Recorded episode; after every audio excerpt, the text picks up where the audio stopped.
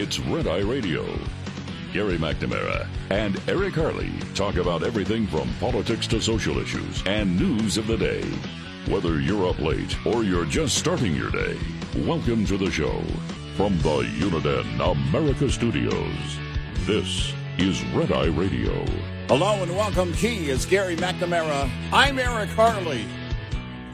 As we move into a Wednesday,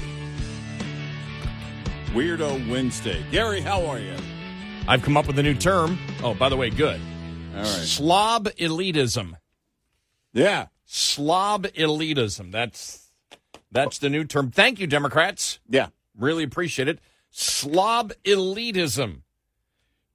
By the way, somebody on Let's, Fox News, one of the law, it was the G O P lawmaker that was saying, uh, hey, the uh, the Biden administration is weaponizing the I R S against Hunter Biden. If you look into the claims of Hunter Biden's lawyers, and I'm like, dude, thanks for listening to Red Eye Radio. yeah, uh, so slob chic. Uh, slob chic, I, I like came that. Up, yeah, yeah, I came up with that. Yeah. Um, uh, uh, uh, also, sloppy. Slovenly. Yeah. Um, well, the, well, the reason I say elitism is because mm-hmm. this uh, because I, you you think about it, and it, uh, you know, slob and elitism normally wouldn't fit together. Right, but now they do. But it does here because yeah. it's like, okay, dress like slobs, mm-hmm. but only we can dress like slobs. Right. And that's what makes that unique. We make it look cool. Seriously. You you look like you just showed up for an outpatient as as uh, I forgot what surgery. S- Senator yesterday said, well, then the Supreme Court justices should all come in in just, you know, T-shirts. Well, there's no telling what they're wearing under the robes, actually. S- sleeveless shirts, no robes anymore. Just do yeah. it. We should have we should have none oh, of this. Okay. Yeah. Look, it's or it's, they could do the robes they want to use, like a Ric Flair wrestling robe or something, you know, something shiny with a with a feather boa. Woo! I mean, it's all everything is just out the window. And and during the day yesterday, it seemed like all the left media was, why are they making such a big deal about it? I don't know why people are making such a big deal about it. You know, if Trump had suggested that. Look, I think in the Senate, they shouldn't have to wear. None of the senators should have to wear what they don't want to wear. Schumer would have lost his ever-loving mind. Well, and the and the thing is, too, for example, the senators don't have to, but their entire staff has to. Mm-hmm. Right. The interns have yeah. to. Yes. I mean, that's where the elitism comes in. Right. Why is that the case? Yeah, we talked the, about the, that the other yeah, day. The yeah, Dem- the Democrats don't have any argument. Oh, why do you guys care about it? Well, the Democrats care about it because only the elite senators and the Democratic senators that wish to dress slovenly, uh-huh. they are the only ones that get to do it. Their staff doesn't get to do it. What type of slob elitism is that? Right. I mean, if any of the female senators want to dress like Boebert, let them. She's in the House. I know that. I'm well aware of that for now. But really, that, then what are the rules for the House? Because remember, the Senate is the uh, upper chamber. The upper chamber. They- I got a joke there, but it, we can't do it. They are the... Well, not anymore. They, they are the deliberative body. They are the ones. The not house. Anymore. The House is a bunch of crazy people just running all over the place, screaming and a yelling because Boberts. because the the House fondling each other in front of Beetlejuice. What has the world come to? Come on. Fondling each other in front of Beetlejuice. I just love you can't that. do that. The House is a bunch of children. We are the upper. Uh, leg- we are the upper legislature. And by the way, for some reason, we accepted that. What?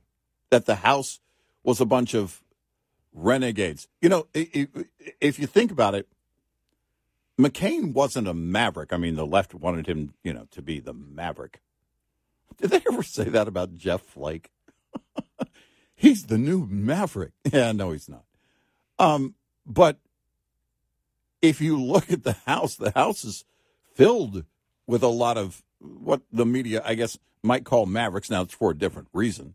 They called him a maverick because he didn't go along with his party a lot.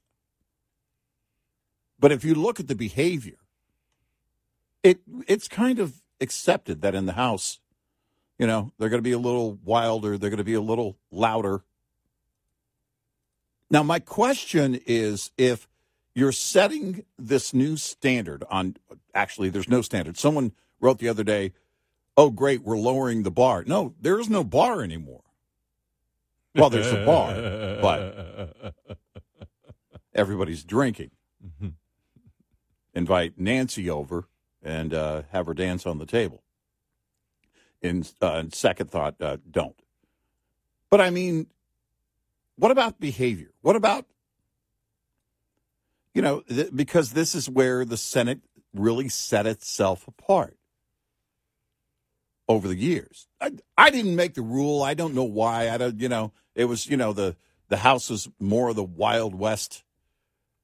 And the Senate was, well, well I never. I mean, well, it was, you would think well, everybody in the Senate was British. Well, no, it, it, it comes it comes from the fact, I mean, really from the Founding Fathers on, the thought process was because the Congress is uh, elected by very, very small representation from extremely small districts. So the the, the fact is the the uh, uh, you know the the the culture, the i the the ideas, the chance for more radicals to be in the House is greater than a statewide now, election. You're you're explaining based on logic.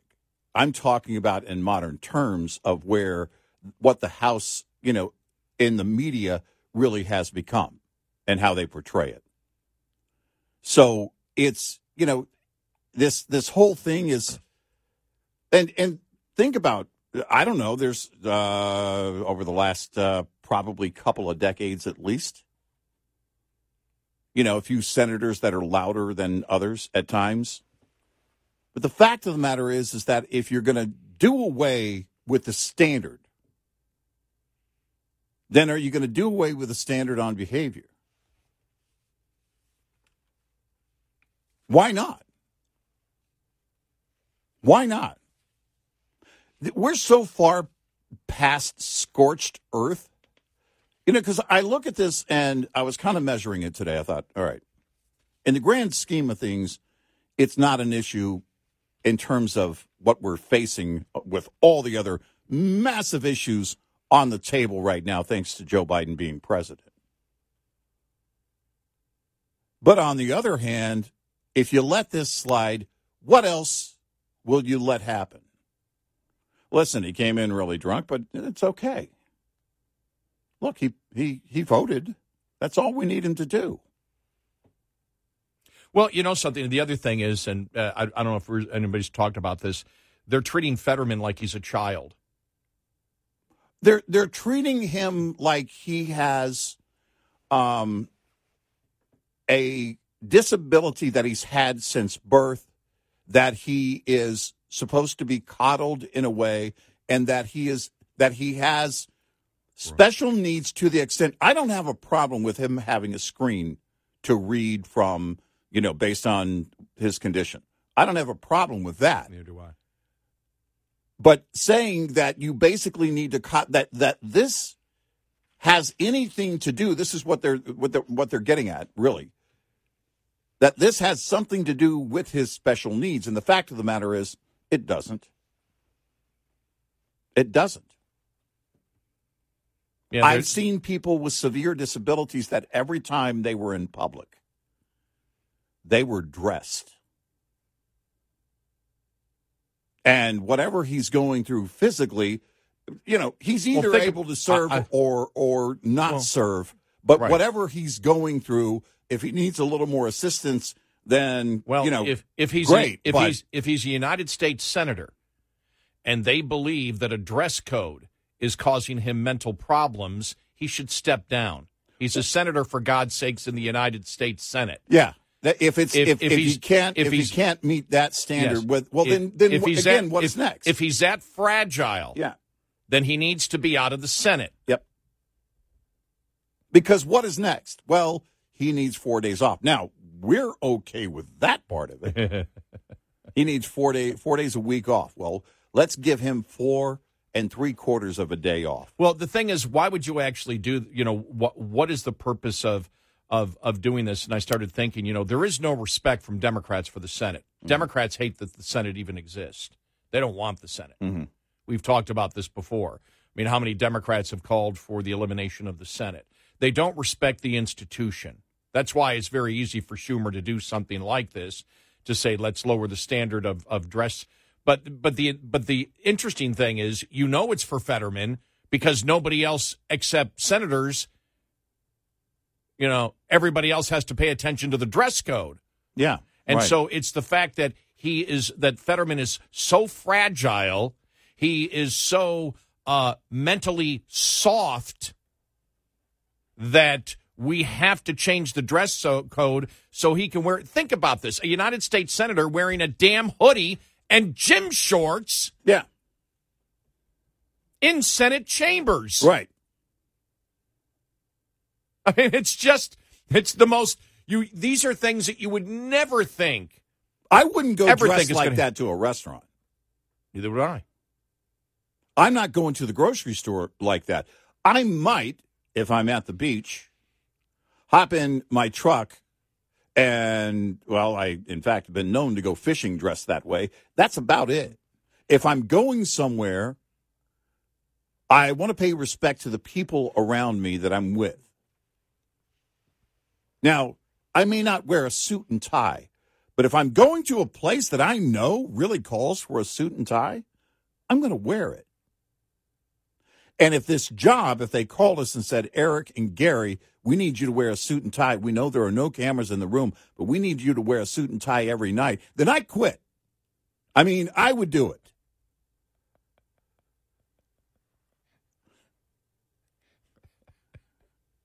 Sorry, y'all. All, all I own is black T-shirt and, and blue jeans. But I'm not a U S senator.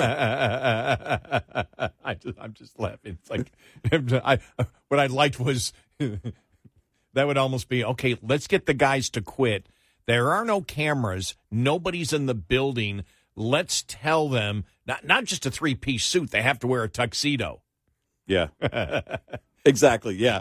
A tuxedo. Every night a tuxedo is mandatory. Tie. You can't loosen the tie. Yeah, exactly. Yeah. But, yeah. And it must be pressed. It must be a bow tie. Yes, exactly. Yes. Must have the bow tie. Well, there are some the tuxedos cumber, that have bun. long ties these days, so we might have to negotiate that through our agent. I just think bow ties look stupid. Call Paul. Paul, no. Yeah. That, Dude, we're that, not that, doing that's bow our ties. Agent, our agent, yeah. by the way. Yeah. Paul, no. Yeah. Sorry. No, No, you go back to management and tell them, yeah. we're not going to wear no a damn bow, bow tie. We're not doing bow ties. And then they come back with not only bow ties, but red bow ties. We're not waiters! Although there wouldn't be anything wrong with being... By the way, if you're a waiter wearing a, a, a red bow tie, you're probably making bank. A Pee Wee Herman... Server. A Pee Wee Herman suit with a bow tie. Yeah, exactly. And you must ride your bikes to work. We're going to have to be dressed like butlers. But you think about it, and it's and, and the Democrats have no argument. That argument that I heard, you know, from Democrats yesterday on social on on social media, they were pounded for it. Well, why is it such a big deal? Well, it is to Schumer, mm-hmm. because Schumer's saying no dress code for the senators, but a dress code for everybody else. Right. So it's important to have to Schumer he drew a to line. have to have you know proper decorum from everybody except. Fetterman. Yep. Why? Because he must be so sensitive, we must treat him like a child because of his stroke. Well, if you have to treat him like a child because you're having discipline problems with him,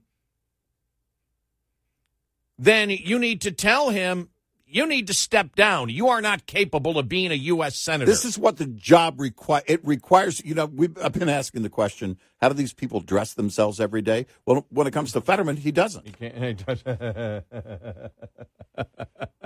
he doesn't. I got my answer. We don't have to. We'll just change the rules. Since he won't go along with the rules, we'll just change them. Slob elitism. Yeah. But you think about it. Well, we talked about this many, many times before. On every major issue, every single major issue, the, the Democrats and the Democrats in the Senate are a part of it, are attempting to make your life harder, to yeah. hurt the energy, economic, uh, and national security of the United States. They're trying to, to trying to hurt it. If your job is to destroy the institution of the country that you represent. Ah, thank you for opening that door. Yes.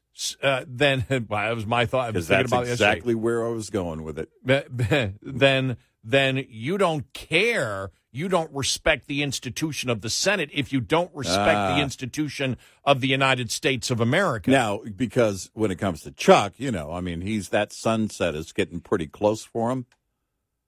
And how long before we hear, well, do we really need a Senate from him? Right. Now, we've heard it from other Democrats that are not senators. I mean, this is where, but this is exactly where we are. Yeah, so exactly where we are. Start tearing down, basically go in and start tearing down, you know, all the standards for it, and then say, okay, great. Do we really need a Senate? Well, that's, I mean, that that's has been purely a Democrat point yep. for the last five years, yep. especially. Right. That the Senate, so they don't respect the country. They Sorry, don't respect, Adam Schiff. They don't respect the country. They don't respect the people. They don't respect the institutions. Why respect the Senate? Dress like a slob. Adam Schiff goes to run for, for Dianne Feinstein's seat in California, and they they start to pull the plug on the Senate. Sorry, Schiff, you don't you don't get a job. It's it, it's just ridiculous, and this is exactly where the liberals are today. Yeah. We don't we don't need any standards. The very basic standard of a dress code. Nah, you know, we can now say safely without name calling the Democrats are a bunch of slobs. Yep, they are. eight six six, nine D Red Eye. This preventative maintenance tip is brought to you by Hotshot Secret, the country's number one fastest-growing oil and additive company. If you've been driving a diesel any length of time, you know diesel fuel quality can be an issue. There are U S standards that diesel fuel is supposed to meet, like cetane number, lubricity, a k a wear protection, deposit control. But oftentimes, the fuel at the pump falls short. Let's highlight diesel fuel's cetane number. In most states, the minimum a cetane number can be is forty. Through years of testing, Hotshot Secret has found the average cetane number across the nation is between forty-two to forty-five, and most modern engines are built and tuned to operate best with a cetane number closer to fifty. This is why a premium additive is needed to keep cetane numbers up, to keep the engine operating at its best while helping with fuel economy and D B F regeneration cycles. Add Hotshot Secret Everyday Diesel Treatment, a six in one fuel booster at every fill-up to keep cetane numbers in a premium range while also protecting your fuel system. Learn more about the science behind diesel fuel and Hotshot Secret's Everyday Diesel Treatment at hotshot secret dot com. This report is brought to you by Shell Rotella. Shell Rotella, with advanced synthetic technology, is designed to help keep your rig running with more mileage and less maintenance. Coming up, more with Gary McNamara and Eric Harley. It's Red Eye Radio.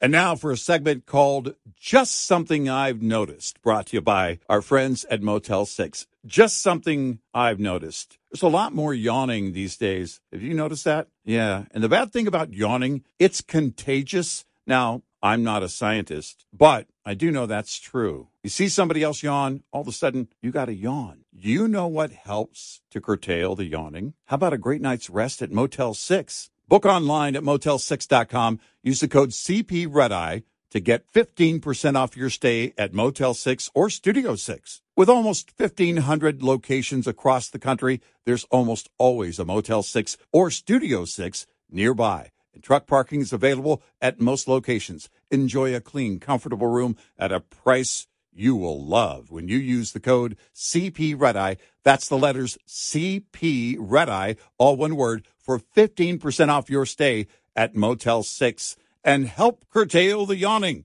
That's just something I've noticed. Brought to you by Motel six. The next time you're on Interstate eighty, stop in and see the folks at the Iowa eighty truck stop at exit two eighty-four in Walcott, Iowa. They're always open and ready to serve you. Enjoy a sit-down meal at the Iowa eighty kitchen or grab a bite from one of their nine quick-serve restaurants. You'll love their clean restrooms, huge gift store, beautiful convenience store, and, of course, the Super Truck Showroom stocked with plenty of chrome, lights, and more.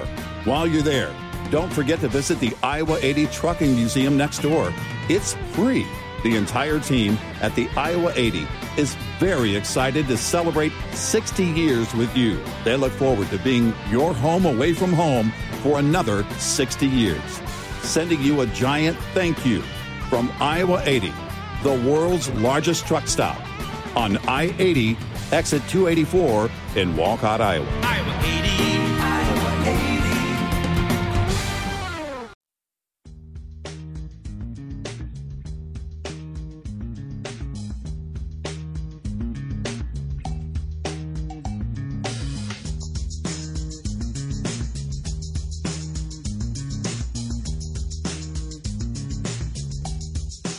It's Red Eye Radio. He's Eric Harley, and I'm Gary McNamara. Republicans ruining yeah. my golf game. I had in the schedule looked and said, hmm, next Thursday, yeah, maybe I can golf. Yeah, nope. No. Nope. Impeachment nope. inquiry. Yep, let it begin. Yeah. Oh, just, uh, the, the, in fact, the day after the next G O P debate. Interesting. Yeah.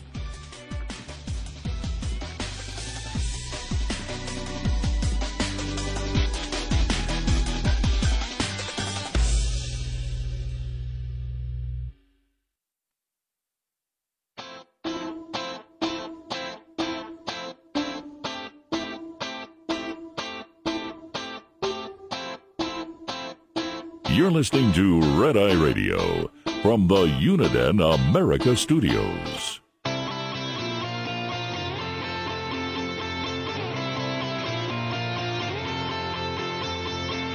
It's Red Eye Radio. He's Eric Harley, and I'm Gary McNamara. Good morning. Uh, download our Red Eye Radio app today and listen when and where you want if you cannot listen live overnight. Well, I've just uh, happened to uh, be reading uh, Jeffrey Blahar's column in uh, National Review on the uh, the slob elitism of the Democrats. Mm-hmm. And it's interesting because he talks about the fact that he doesn't own a suit. He said one, one of the reasons is because of the weight he gained during COVID. Yeah, I gained weight during COVID, and my mom noticed it. She goes, wow, you gained a lot of weight. And I said, Mom, it's COVID. And she said, how much COVID did you eat? I have uh, my fat suits and my skinny suits. I'm I'm prepared for anything. I actually have a tux. Yeah. Do you? Because I used to do so many I used to do so many events when I was a local talk show host. As as a butler? It was my side job. Radio didn't pay enough. I was Jeeves. Jeeves. Oh, Jeeves. Jeeves, Jeeves McNamara. Oh, Jeeves. Uh, but I haven't worn it probably since two thousand four, two thousand five. Yeah. And I have, um, I have, uh, you know, uh, sport jackets. Mm, yeah. Uh, I don't think I actually have a suit. Mm-hmm. I've got sports jackets and ties, but I never wear them. It's just, you you just. I, I have a lot need. of them. You know, if we have, uh, we we have a, a, a number of business uh, meetings that my wife and I have to attend and, and things like that. And so when it's appropriate, I'll I'll right. take a sport jacket. And um, I have, I don't know, I don't know, probably four or five different suits uh, that I could wear. The thing is, is that when we talk about this, um, it, it the question is, where is the left going with it? We want to all of a sudden start changing standards again. If this was uh, Trump complaining about it, you know, I mean, uh, here was a guy that was, uh, speaking of COVID, remember when he had COVID and he's walking out to get on Marine One to get a, get him over to the hospital? Um, well, he's always wearing a suit. I mean, I think except for a golf course. And maybe occasionally he doesn't wear a tie, and, and it's, I think, few and far between. I mean, just the way he's always been, though. I mean, that's just kind of, you know, the way he he has always dressed. Oh. And, you know, we can start having the conversation about decorum, and decor- decorum doesn't matter. And it, it matters with your behavior, and that applies to Trump, too. But the fact of the matter is, is that when you're going to change the rules, you know, I would want to have a standard. I would want to make, if I've made it all the way to the Senate, if I've been elected by my state into the United States Senate, then I want to work for the people. I want my constituents to be uh, proud of their representation. I want my family to be proud of the person that I am, and I want to represent them accordingly. And, you know, that applies, I think, in a, in a number of ways and um, in a number of settings. But you start changing the rules, that's what I have a problem with. Well, this uh, article from Jeffrey Blahar, he said, uh, and he was like, you know, he's not the, his point was he's not the biggest suit guy. Yeah, like yeah, we are. Right, I mean, right. I might be if I was working during the day. I, mm-hmm. I, and I know I was when I used to work, when I used to work during the days mm-hmm. as a talk radio host, you had salespeople coming in and everything else. And mm-hmm. it's like, but, you know, working here, we dress a lot more casually because, mm-hmm. and, and of course, you know, occasionally I have to wear my We're Doomed t-shirt. Sure. You know, I mean, but there's, uh, you know, there's nobody here. Uh, if we had cameras in the studio, we'd dress differently.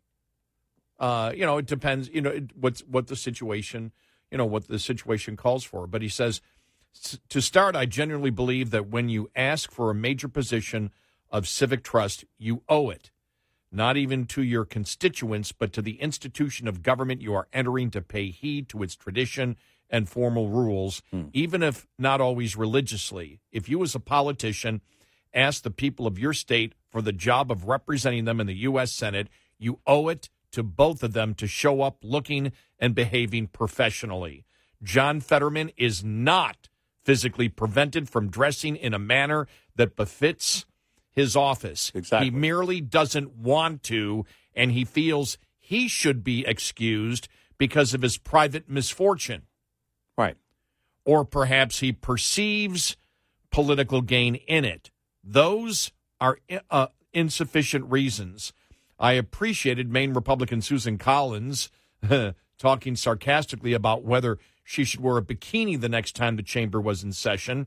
I suspect that neither she nor many other senators will be taking much advantage of the new informality, at least not yet.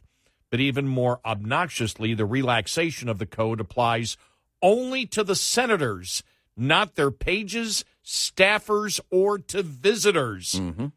That is telling as to Majority Leader, as we said, that is telling as to Majority Leader Schumer's concern about maintaining some sta- semblance of standards. He himself felt the need to stipulate in his announcement that he would continue to wear a suit, huh, which, uh, which is a shame. I think we'd all prefer to see what Schumer looks like in a Hawaiian shirt, shorts, and sandals. But it's more than a little hypocritical, to say nothing of off-brand, for Democrats to reserve the privilege of slothful comfort during a working day on the taxpayer's dime exclusively to those of the senatorial rank, and admission that this is a change they'd like not to see extended to anyone else they themselves have to work with. Subordinates can now know their proper place, with the business suit and ironic new badge of servitude within Schumer's chambers. Oh, wow. So here's the difference. Those who believe in a standard apply it to themselves, they apply it to their lives, and they live it. And it doesn't matter what the rule is. I have a friend who's since passed. He passed earlier this year. Every time he went to a restaurant with his wife, it was a suit and tie. Every time. It didn't matter the restaurant. If he went to Chick-fil-A, he wore a suit and tie. So people have their standards. And, yeah, let's uh, let's uh, both hope and expect that Susan Collins not show up in a bikini. And you look at that, and, and by the way, Eric Harley shouldn't wear one either. Trust me, I tried. But these are the standards that people have. Uh, you better hmm? let people know that you weren't being serious on that one. What? Believe me, I tried to wear a bikini. If you don't know I'm joking by now, you really want me to, to well, ex- explain re- remember, a joke? Remember. Seriously? Remember, we're the ones that when we said, when the Germans bombed Pearl Harbor. Mm-hmm. No, I seriously tried to wear a bikini. I'll... And the whole thing is multiple times in public. And the thing is, is when you have that standard yourself, it demonstrates the type of person you are. The person standing out here will be will be the person that decides to relax their own standard, and that will be Fetterman. And then here it is, uh, uh, Rich Lowry's column yesterday. John Fetterman makes the U S. Senate safe for disgraceful slobs. Mm-hmm. Wow. John Fetterman's Senate legacy is now set. He's the guy who made it possible to dress like a slob. Yeah. Well, here's the difference. Most of them won't dress like a slob. Only Fetterman will. And he'll stand out and look like the slob that he is. Oh, my God. There's business casual, then there's Fetterman's garb. It wouldn't be acceptable at many fraternity events around the country. Philadelphia Eagles fans dress more carefully on game days. Oh, yeah, sure. I was going to say, if you had a courtside seat, right, at, at an yep. N B A game. Yep. If he showed up at almost any service or working class job in America dressed this way, they would send you home. His supervisor would give him a stern talking to and insist that he have more respect for himself, his colleagues, and his customers. I have a I have a friend, a dear friend to this day, and we worked together in radio at one time, and we had a live remote, and it was on a Saturday afternoon at a huge furniture and appliance place. And we were doing this live remote. You know, you, you go out there, you tell your listeners you're on the air, and you do these breaks, what they call breaks at the commercial breaks, and say, hey, come on out and see me. I got free this and free that, and they have some great deals right now at this location. And he showed up, quite frankly, looking like Fetterman. And I said, well, you don't have much time. And he said, what? What do you mean? I said, well, we go on the air in thirty minutes, and you need to get dressed. So you better get home and get back. And it's, you know, there were a number of things in play. But you're going to have to, you know, and, and it was about setting your own standard. By the way, you know, when I was a kid, when I was a teenager, and I started this career as a teenager, I had to learn that very quickly myself, you know, and it was, all right, you can wear the T-shirt and jeans when you're on the air and there's no cameras around. But when you're going to go out and represent the station, get dressed. Right, exactly. Uh, he says, but as it happens, he's only a United States senator, so he can wear whatever he damn pleases. Wow. Yeah. When the history of the decline of American institutions is written, the jettisoning of the Senate dress code may not be more than a footnote, yet it will deserve mention. Well, again, it, it will stand out for him because I believe he'll be the only one to relax the standard, unless you have some of these other liberals that decide, well, we're going to dress down, too, so he doesn't stand out. Oh, man, I can't wait to see that. Please. Please, Elizabeth Warren. Show up in a hoodie and basketball shorts. But that's how this will go. It's, it's ridiculous that we're changing a rule in the Senate for one person who doesn't require that rule change no. to operate as a United States no. senator. No, does not. It is absolutely ridiculous, but it really falls, when it comes down to it, on him. Well, he's the one yeah. that will still stand out in the end. But, uh, again, it's the it's the uh, symbolism backed by the oh, yeah. substance yep. of no respect for American exactly. institutions that right. come from the highest level of Democrats out there. But as yep. I said before, and you were thinking the same thing, I just said it first, mm. and and that was the the fact that when you have a political class or a political group mm-hmm. that's only goal, and we've talked about it on every single major issue, it is to injure and harm the United States. Mm-hmm. If that's what your goal is, then you don't have any respect for the institutions right. in the United States, and right. that's where the Democratic Party is. Exactly. You know, right now, look at their behavior,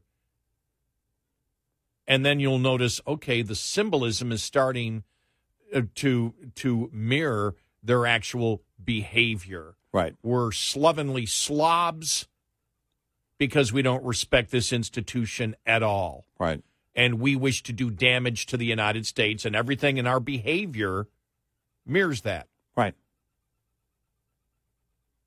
Yeah, I mean, this is, you know, it's, we've decided that standards don't matter. Rules don't matter. I mean, what will be next is, and, and Democrats have already said it out loud, not in the Senate, not those in the Senate, but other Democrats, we don't need the Senate. Yeah. yeah. So I'm sure when, when Chuck is on his way out the door, it'll be like Megan Rapinoe. You know, just change the rules as you're leaving. Right? Eight, yep. eight six six ninety Red Eye. Lines open for your calls. eight six six ninety Red Eye on Red Eye Radio.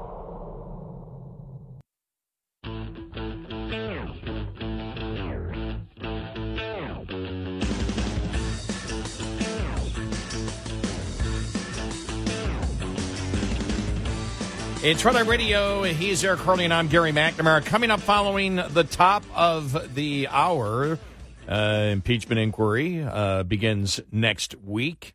And uh, the Republicans, James Comer, talking about the fact that uh, they're going to be issuing subpoenas for financial records.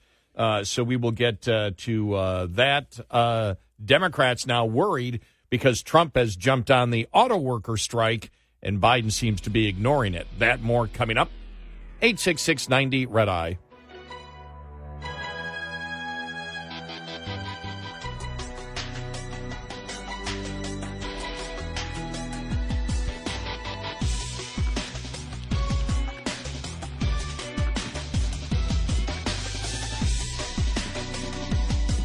Top of the hour news is brought to you by House Products.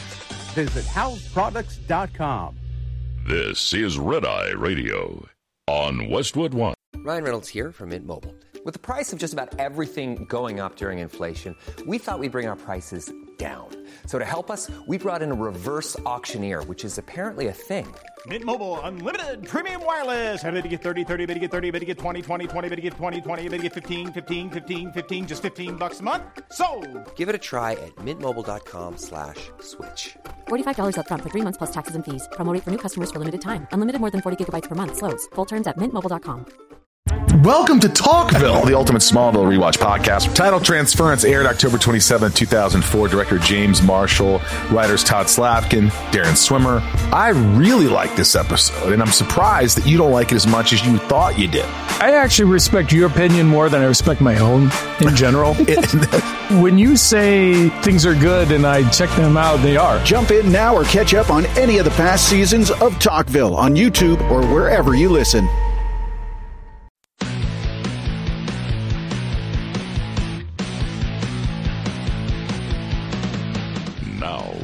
It's Red Eye Radio. Gary McNamara and Eric Harley talk about everything from politics to social issues and news of the day. Whether you're up late or you're just starting your day, welcome to the show. From the Uniden America Studios, this is Red Eye Radio.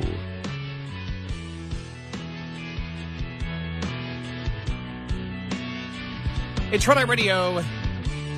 He is Eric Harley, and I'm Gary McNamara. Good morning. Uh, how's everybody doing? Huh? We got a little rain here. Got a lot of rain. Some really, really yeah. great lightning storm or lightning theater on the way in. Yeah, and heavy, heavy, heavy rain. I'm loving it. Luckily, the heavy rain came when I was within a mile here, and I wasn't on a major highway. Mm-hmm. So yeah, it was uh, great. It it wasn't as uh, as as bad. Um, couple of interesting uh, articles here, a- and I wonder you're going to like my reasoning here. You see more each and every day that this is a Washington Post article. Anxiety ripples through the Democratic Party over Biden. You're seeing it more and more. Really, the last yeah. week, yeah, it's yeah. been everywhere, everywhere you go, and mm-hmm. this is in liberal circles. Mm-hmm. And this, to me, actually had more of an impact when I saw this uh, early last night, because the Washington Post did not put the article behind their paywall. ah. A growing number of polls showing voters concerned about President Biden's age and energy. Democratic lawmakers have hesitated to offer uh, full-throated endorsements of his uh, of his uh, running mate. Hmm.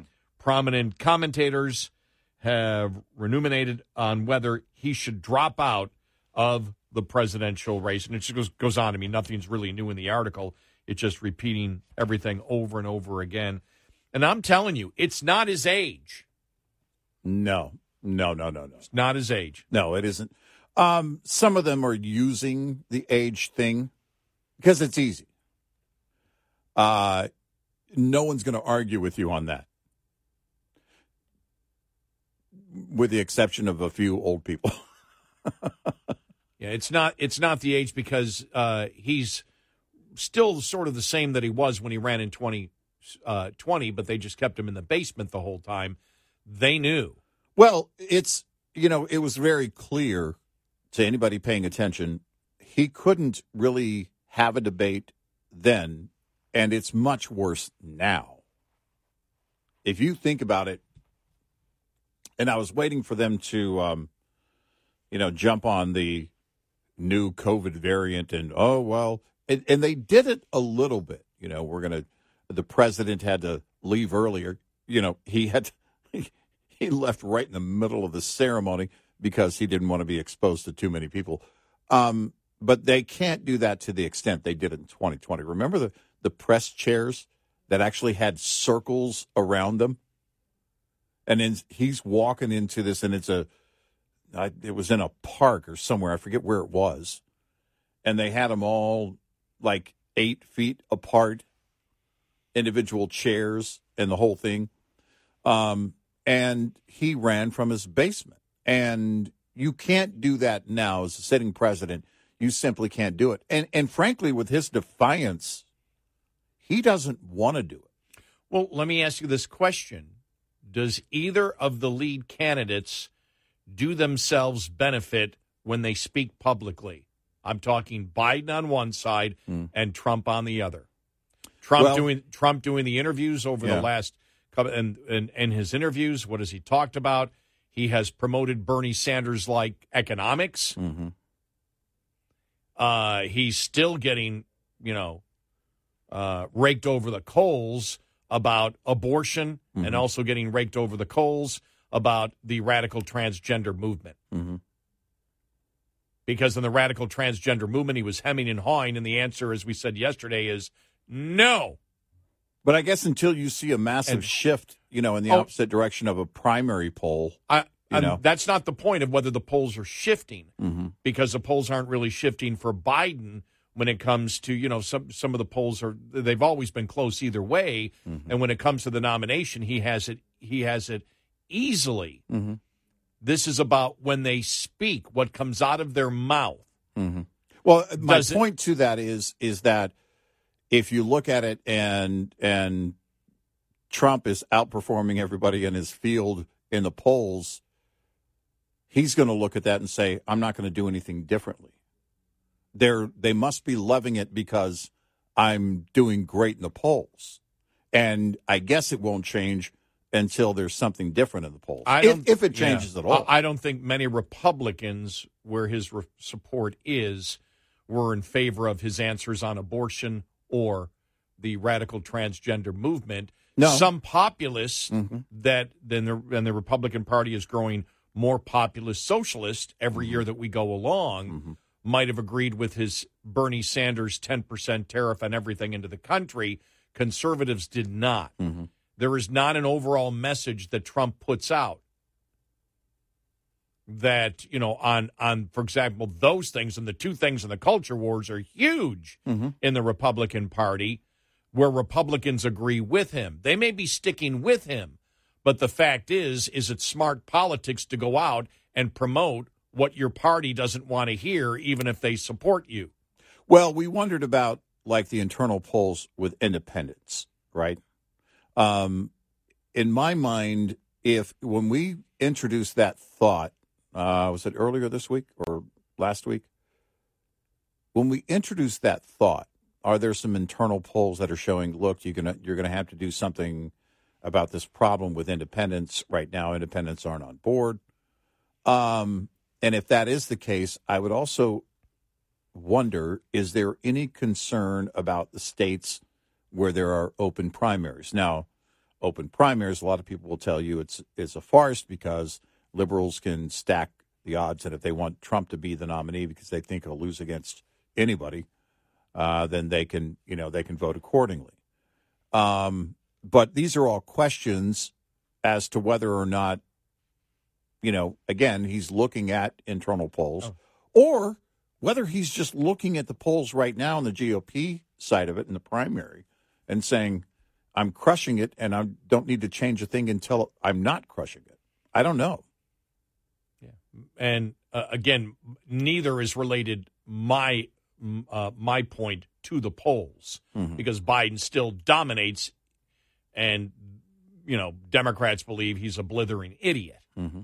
Even Democrats understand that and they're still supporting him on it. Well, he my, can't. My, they know he can't right. govern. My, my my point, I guess, would be when you get to the general election, do they both just decide, nah, we're not going to do anything? No, I think it's going to be a, a totally different game. I think, you know, um, With with Trump announcing he's not going to be on the stage again next week on Wednesday, and he's going to, you know, uh, be talking to union members instead. And we wondered, okay, well, how long do you think you can do that? He might think, well, I can go through the whole primary season without debating any other yeah. well, Republican. What's, but what's his message going to be? Well, you know, oh, let, oh let, let me also throw in ethanol when he talks mm-hmm. about subsidizing ethanol. Sure. The things that Trump is loudly promoting are Democrat liberal points. Mm-hmm. Yeah, sure. That's what he's been promoting the mm-hmm. last couple of weeks when he's doing more interviews. Yep. They're all Democrat talking points and yeah. and the things that we completely disagree with as Republicans. Mm-hmm. And so you look at it and you go, okay, so it does. And, and we asked the question. I I agree with you on that. Is, is he looking at it? Does he believe, look, I've got the primary sewn up. Now I've got to pretend that I'm willing to cross over? Well, because it, it goes back to living in a bubble. We talk about the bub, the blue bubble that Gavin Newsom lives in and, and you know, how he believes is he, he's likely believes, we believe, uh, that he believes he's a hero uh, all over the nation. And with some liberals he is, uh, but it's nothing like what he gets in California. And that could apply here. If you're, you know, if you're living in any bubble, however you define a bubble, and say, well, you know, uh, like he went to Trump went to Iowa uh, last week or week before mm-hmm. and got that huge reception. And if you see that, look, uh, there's going to be there are going to be those moments when you show up and everybody's going to applaud. You're first of all, you're a celebrity and then you're a former president and you still have strong support um, because it was interesting to me. When you talk about when we talk about independence, the first state I think about is Iowa. When we talk about uh, trade, uh, I I think of Iowa because of the farmers, and you think of the uh, the the pork farmers and and the corn farmers and and all of those that were affected by uh, the disruption in the trade routes based on the tariffs of before. Now, you know, we we were for uh, taking action against China. Um, right. You know, and it's and I, you know, there there are things that need to be done, and China needs to be uh, needs to have a clear understanding of how the trade is going to work and what intellectual property rights uh, actually mean. But aside from that, the farmers were hurting and they were screaming, we don't want the government money. What we want is to reestablish trade routes. How much of that is a driver right now? Do they look at it and say, yeah, but the Democrats would would kill us? I, I don't know. I mean, it's so hard to get a read on and, and also on what the I mean, I know what Joe Biden thinks. I know how his mind works. It's very clear. He's defiant at every turn. You know, uh, if the polls showed he only had a two percent support with the Democratic Party, and they might they, they may show that eventually, then he would say, well, you know, blah, blah, blah. Come on, Jack. You know, I won and I'm going to win again. And, you know, he's just defiant at every turn. And I I, I don't know how you get a, a, a Joe Biden to decide to drop out of the race and well, not run let's, again. Let's look at it. If you, you can't, it, I think it's tough to judge. You can't. I don't believe you can judge Republicans, or at least Trump, as the same standard with independents as you do with Biden. Oh no, because no, no. because no, on I the on, on the issues, I mean, Republicans are more were more issue driven. I don't know if they are in this election, mm-hmm. because uh, you know you've you know for example on the abortion stuff, you've seen a lot of people you know rise yeah. up. Conservatives say, you what what would he what would he do? Well, right. It's ridiculous. Every, mm-hmm. Everyone knows it's ridiculous when Trump said, I'm going to find a solution to abortion that everybody will be pleased with. Mm-hmm. That's outright delusional. Yeah, it is. That's not going to happen. We mm-hmm. all know that. Mm-hmm. You can be the biggest, most loyal Trump supporter. You know that's a load of horse manure. Mm-hmm. But when you see everything that Trump is, t- the, the four major things that, that uh, are not Republican conservative, you know, uh, points at all. Uh, you know, his, you know, uh, uh, uh, ethanol. Mm-hmm. You know, that's right to the whole climate change thing. Yeah. You think about the Lordstown E V plant when he was president, how we endorsed that, and we went after him for that. Mm-hmm. Well, my electric, well, it's Donald Trump, and if it's Donald Trump, well, then he's a business person, and he knows how the government can be a better central planner for the economy and have electric vehicles succeed. Mm-hmm. Horse manure. Mm-hmm.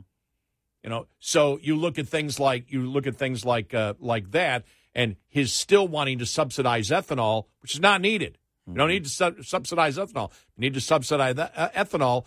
Will Trump, and it'll be interesting to see what he talks about with, you know, next week with these uh, auto workers. Is he going to go down the route that, you know, we're going to invest in good automobile, you know, jobs, which means uh, or. electric vehicles, or he's going to do the right thing and say, your union leadership sucks. Mm-hmm. That they went along with the Democrats and the electric vehicles, and the electric vehicles are wrong. You need to produce gasoline vehicles that can make a profit, mm-hmm. because you cannot. I think I think it was the Wall Street Journal had an editorial. No, it was somebody. It was an op-ed piece in the Wall Street Journal. Uh, someone saying about uh, that the uh, you know the the whole thing, the whole, whole Infrastructure Act and, and, and all that that and all the money that's uh, you know given uh, you know uh, for in so-called investment, is the whole point of it is to you know have much higher salaries, union salaries. You're actually subsidizing the high salaries and much higher salaries of these industries that can't make a profit. And talked about how, you know, that's going to crumble beneath it. So it's really important to see what Trump's going to say here. But when you mm-hmm. take the ethanol, when you take Trump's support of the Lordstown, you know, electric, you know, vehicle plant, where he basically said, those electric vehicles are wrong. This plant is doing it right. Well, they weren't. They went bankrupt. Mm-hmm. And so it wasn't, you know, it wasn't done right. And central planners can't save it. And so when you take that and everything else that he has talked about, the liberal transgender movement, where he couldn't give a straight answer on it, uh, abortion, where he couldn't give a straight answer on it, mm-hmm. uh, how many times can he go out over the next six months and just promote things that are diametrically opposed to most Republicans and what Republicans think. And I don't know. I'm I'm putting that in a question form because mm-hmm. you're right. It hasn't affected his poll numbers, and that's why we asked yesterday, will Republicans elect, if he goes out and just completely goes as far left liberal as you can imagine, yeah. and on many of these issues, that's the fear right now. Will Republicans still say it doesn't matter? He is the symbolism that we're going to stand behind. I, I even if the I, substance, I'm convinced, even if the substance I'm convinced is for now that that is the case. Was and, it you, and was I it, don't know. I don't know what it, changes it. But was it you who said this is the most? Was it you who said it off the air or on the air yesterday about this is the most? This is the most ever you've ever seen Republicans practice political idolatry. Yeah, it's, it's everything is it, because you look at the drivers, right, of where we are. And what is the driver? Right now, this is the, the Republican Party. This has been the greatest idolatry. Even with Reagan, it was based in, you knew what Reagan thought on issues. It was very clear long before he even became governor of California. You knew where he was on the issue. Certainly, if you didn't, you knew it before he became president. And that's the difference. And now it's just open to idolatry. It really is just idolatry for a lot of people. eight six six, nine zero Red Eye.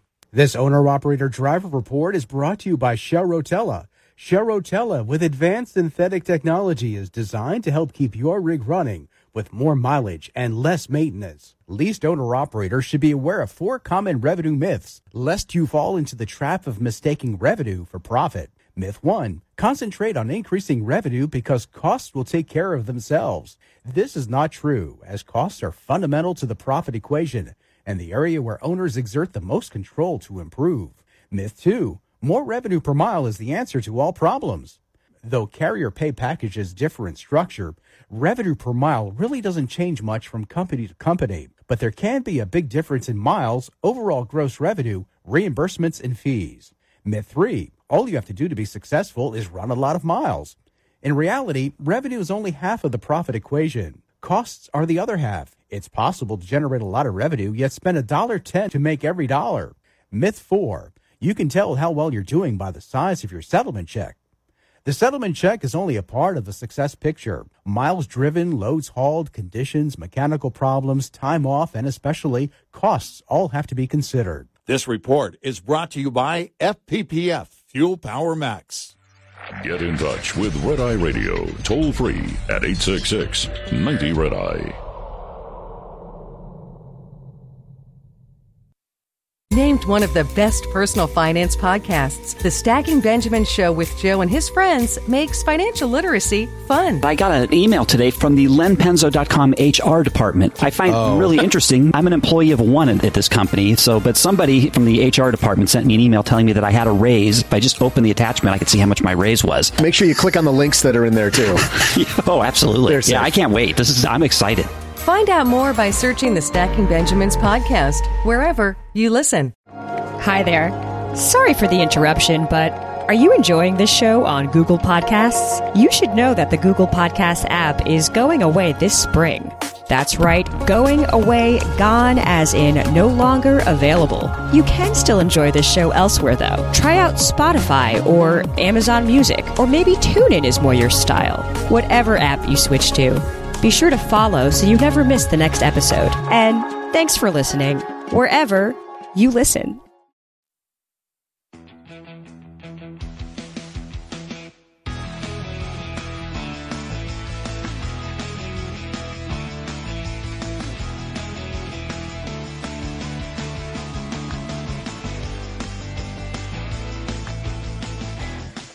It's Red Eye Radio. He's Eric Harley, and I'm Gary McNamara. You know, when you when you look at uh, uh, uh, again, and and I don't know why you know Trump hemmed and hawed on the uh, radical transgender movement, abortion, um, you know, subsidies, things like that.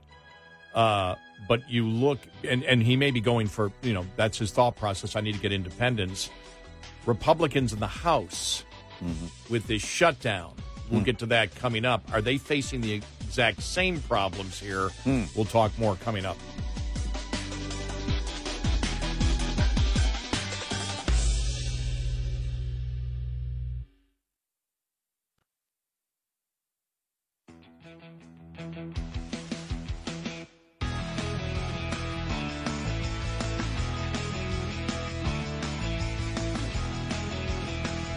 You're a threat to democracy if you don't download our app, Red Eye Radio. And he is Eric Harley, and uh, I'm Gary McNamara. Uh, you know, uh, download our Red Eye Radio app today. Listen when and where you want. And so we're early, as we know, in a um, you know in in in the campaign. Mm. And so when you look at it, you wonder, okay, you know, why is Trump saying the things that he is saying? I mean, is he looking to get independence? One of the things when you look at the House right now um, and the fact that they can't come together on a spending bill and some great points that were made, we understand we understand why you have members of the conservative caucus that wish to cut. Yeah, sure. We understand that. Yeah. Um, uh, the, uh, you know, and, and they want to cut majorly, because that's what we've been proposing for the longest time. But the reality is you can't. Politically. Well, no, well, you can't politically because you don't have you don't have what it takes. If you're going to cut, you have to sort of do what happened last time, mm. where you approve a bill and then you do it with McCarthy going up against the Senate. Yeah. You're going to get modest. It's all going to be modest. But you can't get anything done if you don't have the presidency and you don't have, you know, the, the Senate. Hmm. And you don't have more of a uh, lead in the House. You only have right. a House by four votes. Right. And so you're limited into what you're going to do. So if you believe, I, I'm exaggerating here, we need to cut the budget by twenty percent and do it now. You're not going to get agreement on that because you're never going to get that. Yeah. You're right. never going to get that. And the American public wants cuts, but they want cuts they can't feel. That's the other reality that you have. Yeah, they always start with cut foreign aid.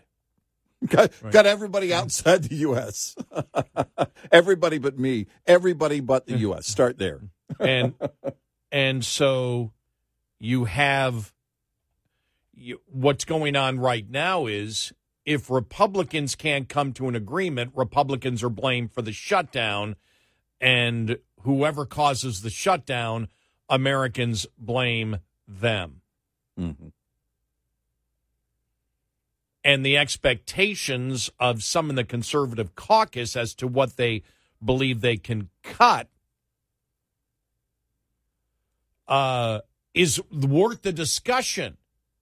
Yeah, sure. Without question, and as we have said, the one failure of this Congress so far, as we said, is that when you go through this process of having the House for two years, that's when you have to go to the American public and market what your overall plan is and what you're trying to do now.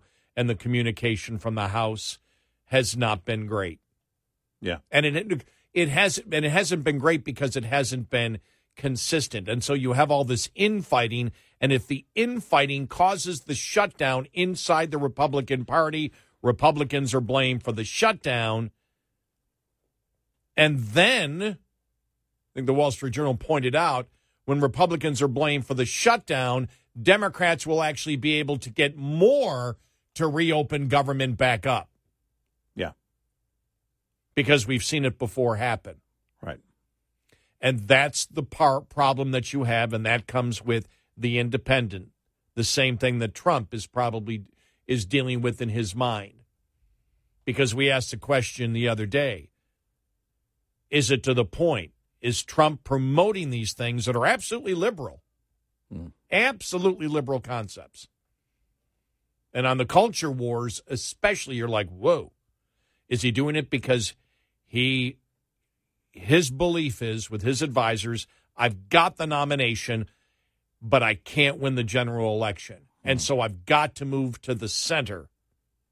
Yeah, right. Because you have Republicans right now. I mean, it was you, you saw it on social media to feel betrayed because he did his job when it comes to the Supreme Court justices. Mm-hmm.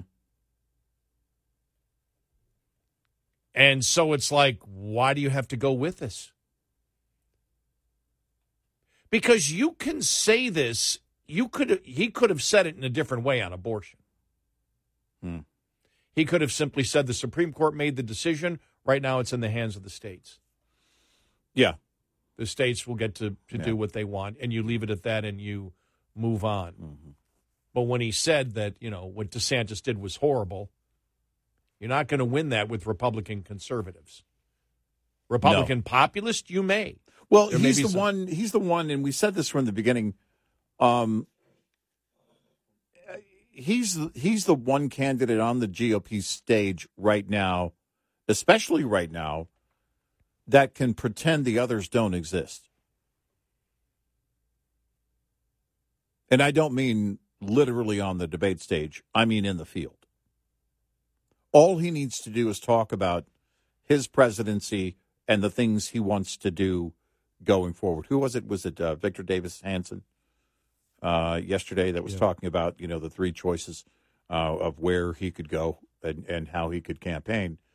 And really, you know, if you think about it, in twenty sixteen, and we mentioned this after playing some audio from Mister Hanson, the the the the tactic in twenty sixteen was about, these are the things I want to get done.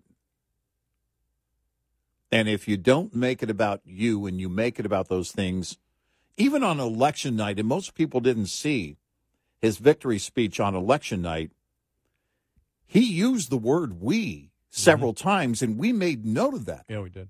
And we yeah. said, that's important. That's what you want. And, you know, so then you look at uh, twenty twenty and the fallout after twenty twenty and, and the whole thing. And quite frankly, you just... You, the best tactic would be go back to your twenty sixteen strategy of these are the things we did not get accomplished that we need to get accomplished. It's clear now we need that wall. It's clear. I mean, my gosh, you, you might get Mayor Adams' endorsement on the wall.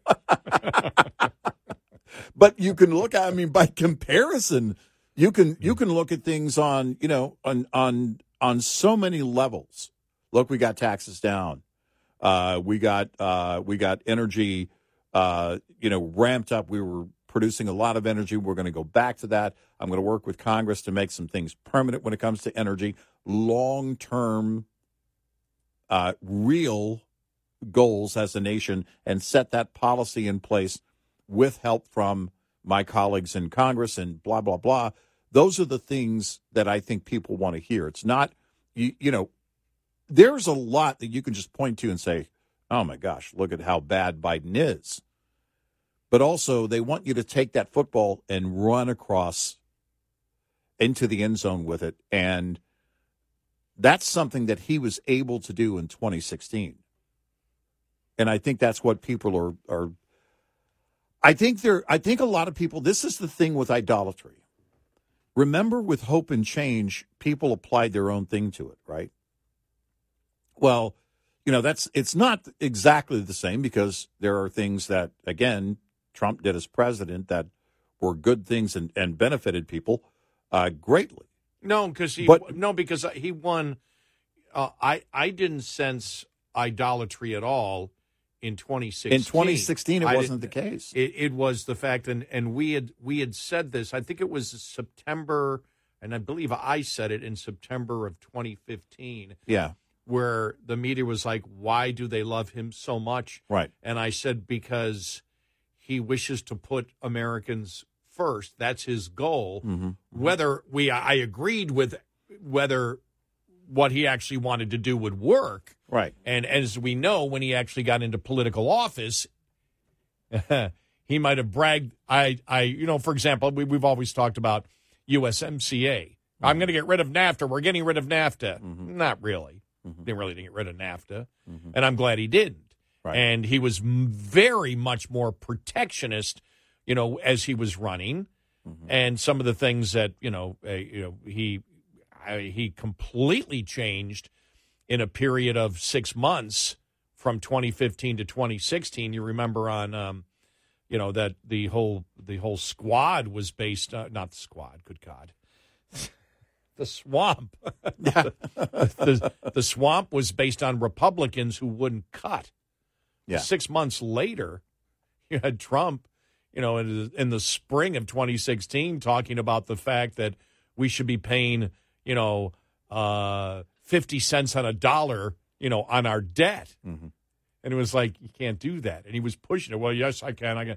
And we, I remember we were saying on the air, and you had people calling, go, yes, he can do that because he's Trump. That's where the political idolatry came in. Things that were impossible, yeah, that was, yeah, where that people was, where yeah. people would back it, yeah, or yeah. where Trump came in and said, you know something, we need to borrow trillions upon trillions of dollars for our infrastructure uh, because interest rates are low right now. Well, and, and we went, yeah. no, and that's where the political idolatry, people would say, no, Trump is right because he's a bit, no, you're not going to spend trillions of tr- we we saw what happened right now with, with Democrats when they did that. It mm-hmm. didn't work. Mm-hmm. And Uh, whatever the interest rate was then, you're not paying the, the principal off. And so you're going to be paying higher interest rates, as you see right now on the budget down the road. But those were things where he changed one hundred eighty degrees, you know, in, you know, uh, in, you know, in, in that time. I don't know necessarily why, because I don't think he needed to do that when he came out and right. did, said those things about right. the, the, uh, the, the budget, mm-hmm. but he did. Yeah. Uh, but, people forget about the fact that, that, and I said it in September of fifteen, that the American public believes he, they believe, the people that support him, he loves us. He cares about us first. Mm-hmm. That's that's what he wants. He's making that clear that it's about, and, and Make America First is what that was about. Well, and yeah, you, you know, America the whole First is what make, that was make about. America Great Again, uh, you know, was founded on that. And the left, you know, tried to make it about uh, racism. And it yeah, wasn't. racism it was and, about econo- and bigotry it was, and everything else. It was and about it was, economics. It was clearly about yeah. uh, economics. And, and you know, it, but I think the problem is, is idolatry has a way of then applying thoughts in people's heads um, where... Okay, there are things with with Trump, it's based on how he campaigned in twenty sixteen and things he did as president. With Obama, it was very different because it was based on nothing. It was based on two words, yeah. hope and change. It was like, well, no, he's going to pay my car payment. He's going to send me a check. He's going to do all these things. Uh, I, I'm pretty sure we're going to take a painting class together. Um, I mean, it was all of these things, you know, that were just, and it really was bizarre. I mean, it was... I think that was the begin of, uh, beginning of uh, legalization, if I'm not um, if I'm not mistaken. Um, but you, weed, not mushrooms, and and those. But and what I would say is, you can leverage that with your base. You, you're really not worried about your base. Your base seems to be there, but if you take that. Then and it, it, it clearly is based on the things that you promoted in twenty sixteen and and things you did as president. If you apply that, then that's your best shot, in my opinion, and, you know, just my opinion, that if you apply that, you say you, you use those standards and tactics and strategies from twenty sixteen to say, you know, I – look what I got done. I got this done, this done, this done. It goes back to the editorial board of the um, Wall Street Journal uh, in the fall of twenty when they were saying, "Look, just promote the, your accomplishments." Well, and we criticized Trump for that. You're not, you're not even your own cheerleader anymore, right? Yeah, and, and a, a guy right. who has always been his own yeah. cheerleader. I mean, likely as a young child, you know. I mean. You know, everybody knows I got the best grade in school. Everybody knows. And, you know, he's been a self-promoter to no end. You know, it was, um, it was and sometimes fun to watch. The left loved him and made a celebrity out of him for doing that. And so you can promote the things you actually got done without hyperbole even. Of course, we know it will apply. and you can, and I believe that's your best shot at connecting with independents. eight six six ninety Red Eye. We'll be right back with more Red Eye Radio with Eric Harley and Gary McNamara.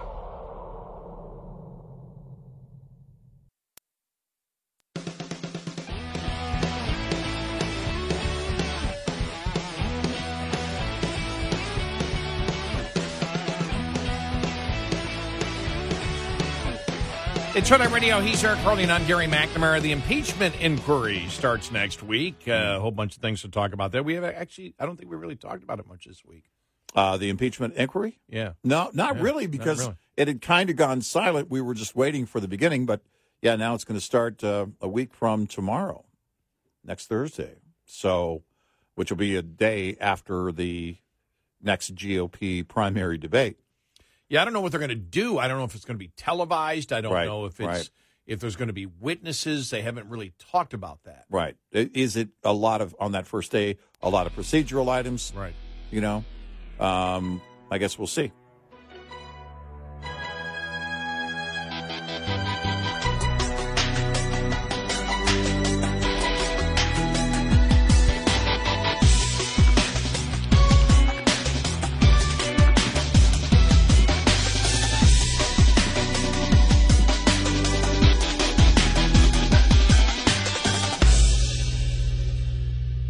This is Red Eye Radio on Westwood One.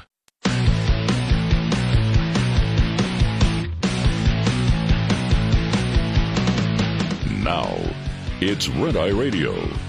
Gary McNamara and Eric Harley talk about everything from politics to social issues and news of the day.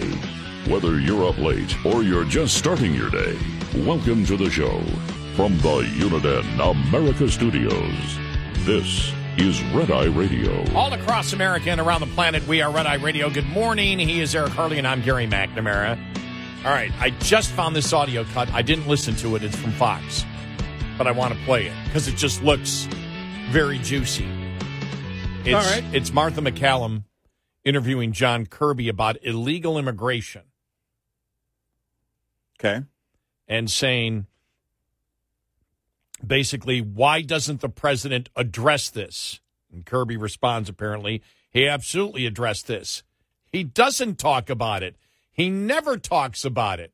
And that's a great point. When does he ever talk about what's going on at the border? I haven't heard him talk about any of it. No. The questions are asked to Kirby and things like that, but the president really doesn't address it. Let's let's hear this. Okay, here we go. All right. So why doesn't the president address this? It's a very urgent need in this country.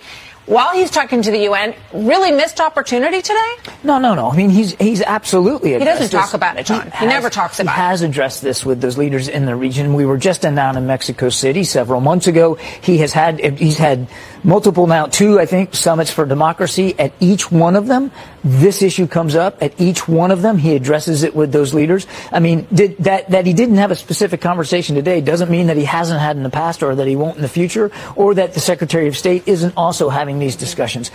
All these leaders realize, Martha, that it is a regional problem. It's not just because of one country's politics or one country's economics. There are just simply more people on the move, and there's a lot of reasons for that. Famine, drought, political instability, such as what you see in, in Venezuela. People have lots of reasons but for being on the move. eighty-nine percent of these people don't have asylum. They don't have a, a legitimate is, asylum claim. Which is why he has worked so hard in the region to develop these centers around uh, several countries where people can apply for legal pathways to come in. That's great. It's and not it's working. Why, and it's why we bolstered, as much as we can, we bolstered security at the at the border to try to okay. d- deter immigrants. Ill- what a bull.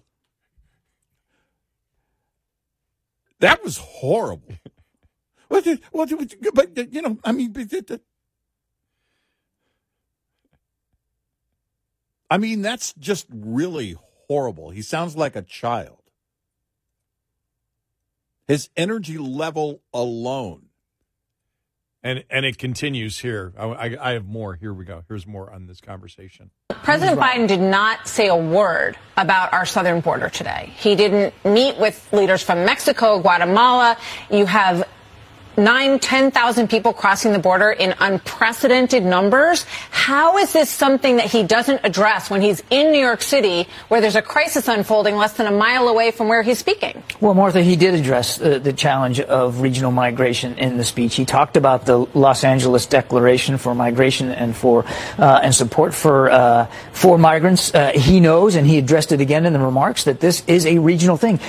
You're not wrong. I mean, there are more people on the move in this hemisphere now. All right. It's, it was the same thing. But, yeah. And he didn't meet with Adams. It's like, eh. The immigration problem is happening at the border because the Democrats and the president want it to happen at the border. Yeah. It's very clear. We all know it. Wow.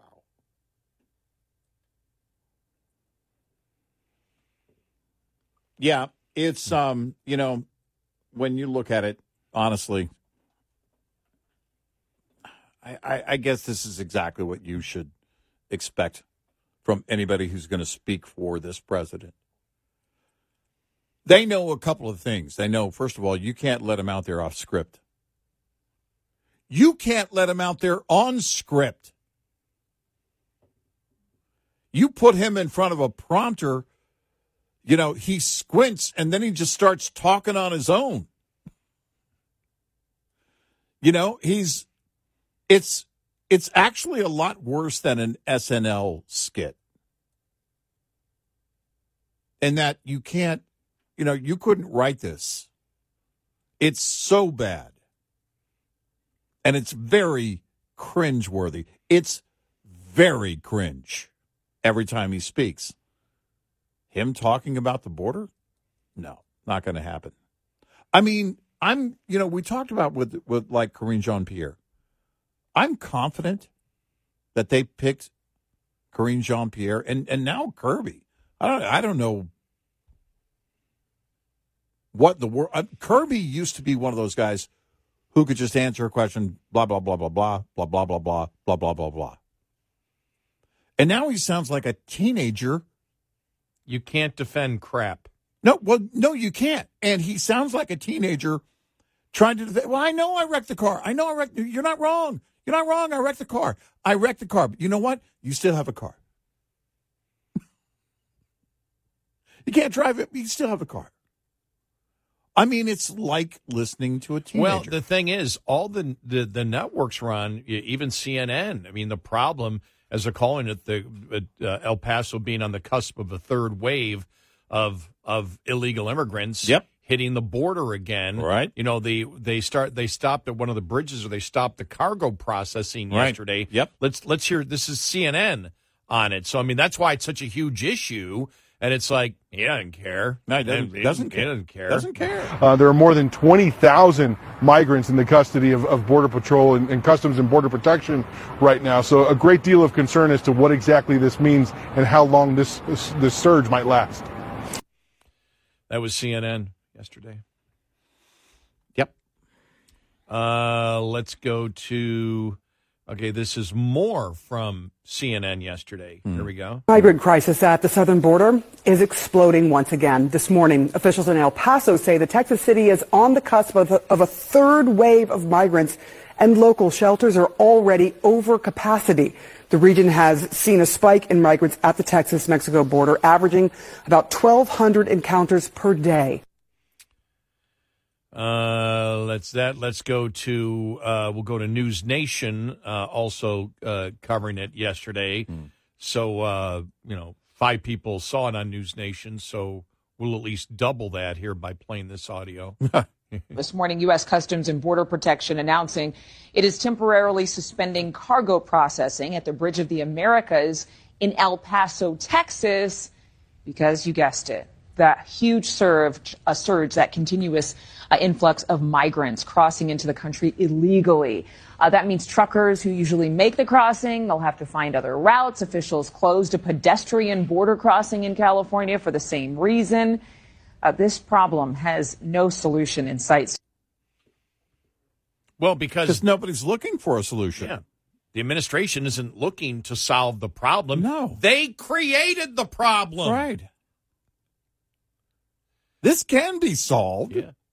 They don't want to solve it. Well, and the thing is, it's, you know, trying to make the case that we're in a different time now, that it's just now that people wish to come over the border, that, yeah, right, creating yeah, this yeah, problem yeah, that yeah. we're trying to stop yeah. it. And But yeah. there's so many, it's a regional problem. And there's, oh, the mm-hmm. one good thing is, though, what did Kirby not give as a reason for migrants crossing, illegal immigrants, migrants, whatever, how, whatever status they have, for crossing the border?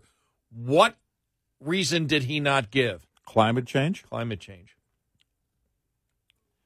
Because yeah. that, you know how you know they're, you know how you know that they're not really trying to solve the problem? Hmm. When they came out and said the reason people are crossing is climate change. Right. That's when you knew, okay, here comes the bull. And this is a lot of bull. Well, no, this I, is it's, it, it, they missed a, an opportunity where it's, you know, some of the cooler air has made it down to, you know, even uh, the southern part of the United States. But in Nicaragua, it's still very warm. They're coming up here because of climate change. Totally botched it, which, by the way, would still be botching it in our opinion. The, but he, it, it, this is, this is. With with all of the media basically waving this flag, hey, look at this crisis. There, we're at the point now of having to shut down these crossings and these all of these entrances because they don't have enough personnel to handle everything that's flooding the border. You know, I expect Biden to go on vacation. Well, this administration is spreading more feces uh Uh, than the Buffalo Bills fan did yesterday or two days ago. Yeah, I mean it's this. I mean it's just it's just every and and I America, wake up! Every problem we have today is because of the people that we've put in elective office. Yep, they've caused the it. The choice they don't now. Where were the Demo- Where's the Republicans out there yesterday? You know, with this all happening, why isn't there a consistent message all the time? You know, I would. You know, it, it was. Uh, oh, um, you know, we we always talk about you know using slogans because slogans can be. There's nothing wrong with symbolism if it's backed up with the substance of your ideas. Right. Mm-hmm. And so where the Republicans should be consistently saying, as we say here on Red Eye, look, they've got over a period of four years, they've got billions of dollars to spend on marketing mm-hmm. and using it effectively. We can't solve the situation on the border because the Biden administration created it. Yeah. The Democrats do not want to solve the problem on the border because they created it. Mm-hmm. The administration and the Democrats don't want to solve inflation. They created it. The grid problems that we're having, the Democrats can't solve it because they created it. Well, you've got you you've got the mayor of New York City screaming bloody murder and has been for months and months and months, screaming for help. And Biden just says, no. I mean, think about that. Yeah. Yep. Think about that. You know, it's not the mayor of Del Rio, although, you know, back with, with the uh, International Bridge uh, situation there, that mayor is a Democrat. But, of course, it wasn't going to happen with a border town. We're talking about New York City, though. Mayor Adams. Nope. Nah, we can't do anything for you. Eh, we can't do anything. Sorry. Because they don't care. This is part of the plan. Yeah.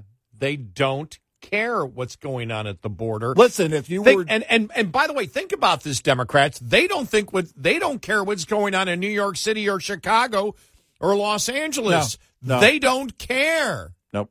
So they don't care if you're a Democrat that's suffering about this. They created this problem. They have no incentive to solve the problem. What's going on right now with illegal immigration in this country is the policy that the Democrats want. It's what Biden promised in twenty twenty. Yeah. If you were deported during the Trump years, we want you to come back. We want everybody here. They show up in massive numbers telling the media, well, they told us to come back. They told us to come here. Why do you think we're here? And the cartels are looking at it going, my gosh, we can create such a problem, such a crisis at the border that we'll just have our way at all of the non-crossings. We'll control everything, and they do. The cartel has greater control of our southern border than the U S And that's a result of policy. Officially, it is policy that the cartel gets to have their way. We have the ability to undo that, to change that. But we don't. Biden's not going to because he was elected after telling them, come here, come back. If you were deported, we want you to come back. We welcome everybody. We're not going to build a wall. We're going to build a bridge. And here we are. Yeah. It's all happening because this is what they want. Yep. And I just, I wonder why. I would have, you know, once, I would have said, look, uh, the Red Eye guys are really good at slogans. When they come up with a slogan, let's start using it. Seriously. Mm-hmm. Because th- that's what I would say. Um, th- that's what I'd be doing if I was a Republican. I'd say we need to get this message out over and over again. And we need to make the case that, look, traditionally Americans are concerned and they want to vote for the political party that will solve the problems that we have. Mm-hmm. We're in a unique position today. And the unique position is people wonder, why can't the Democrats solve the problems? Well, Democrats can't solve the problems because now we've been electing people that create the problems. Right. So they have no incentive to solve the problems. And as long as Americans are willing to accept paying their tax dollars for the government to make their lives harder, less secure, fewer police, fewer jobs, fewer union jobs, mm-hmm. destroying the manufacturing base, not going after our own natural resources and begging our enemies to help us, as long as that's the kind of country that we have, because that's the people that are being elected, the problems can't be solved because everything that you see right now is what the Democratic Party wants. Mm-hmm. Otherwise, they wouldn't be doing it. Right. eight six six ninety red eye. Coming up, more with Gary McNamara and Eric Harley. It's Red Eye Radio.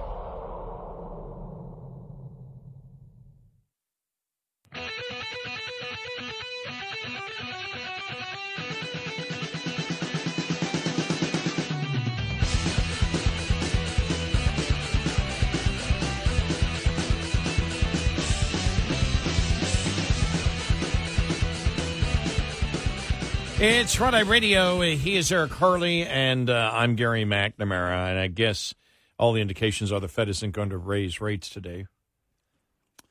Yeah. Um,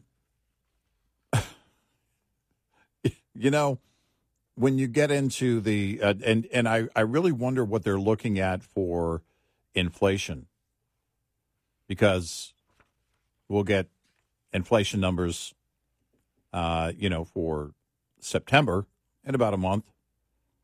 Then you start getting into the heart of the political season. Once you start getting up there toward, uh, you know, the thirty-year mortgage again is inching up even further. Um, but you're, you've got interest rates, key interest rate, um, or the average thirty-year mortgage rate could be close to eight percent by the time you get into twenty twenty-four. I did see an analyst saying, well, maybe now's the time to... I, I don't. I guess you hope against hope. You start reversing interest rates. I don't think that's going to happen because core inflation is still on the rise. And I think right now they're trying to play that political balancing act of how far do we go with it. But I'm guessing we'll see a quarter of a point increase sometime between now and the end of the year. I could be wrong. You're looking at, uh, there's a headline, home building collapses as market struggles. Yeah. See home building down twenty-three percent in the yeah. Northeast. Right. nine percent in the South, but twenty-three percent mm-hmm. in mm-hmm. the Northeast. Yeah. Wow. You know, the the money, the, the mortgage money is very expensive now. Like compared to where we were just a few years ago. You know, you think about it. We, and we've talked about this before, there's a difference between going from, you know, eight to ten percent up to twelve percent and going from, you know, zero or close to zero, you know, at one point, uh, then all the way up to now close to eight percent, right? Mm-hmm. Or even three percent and eight percent. That's a huge jump.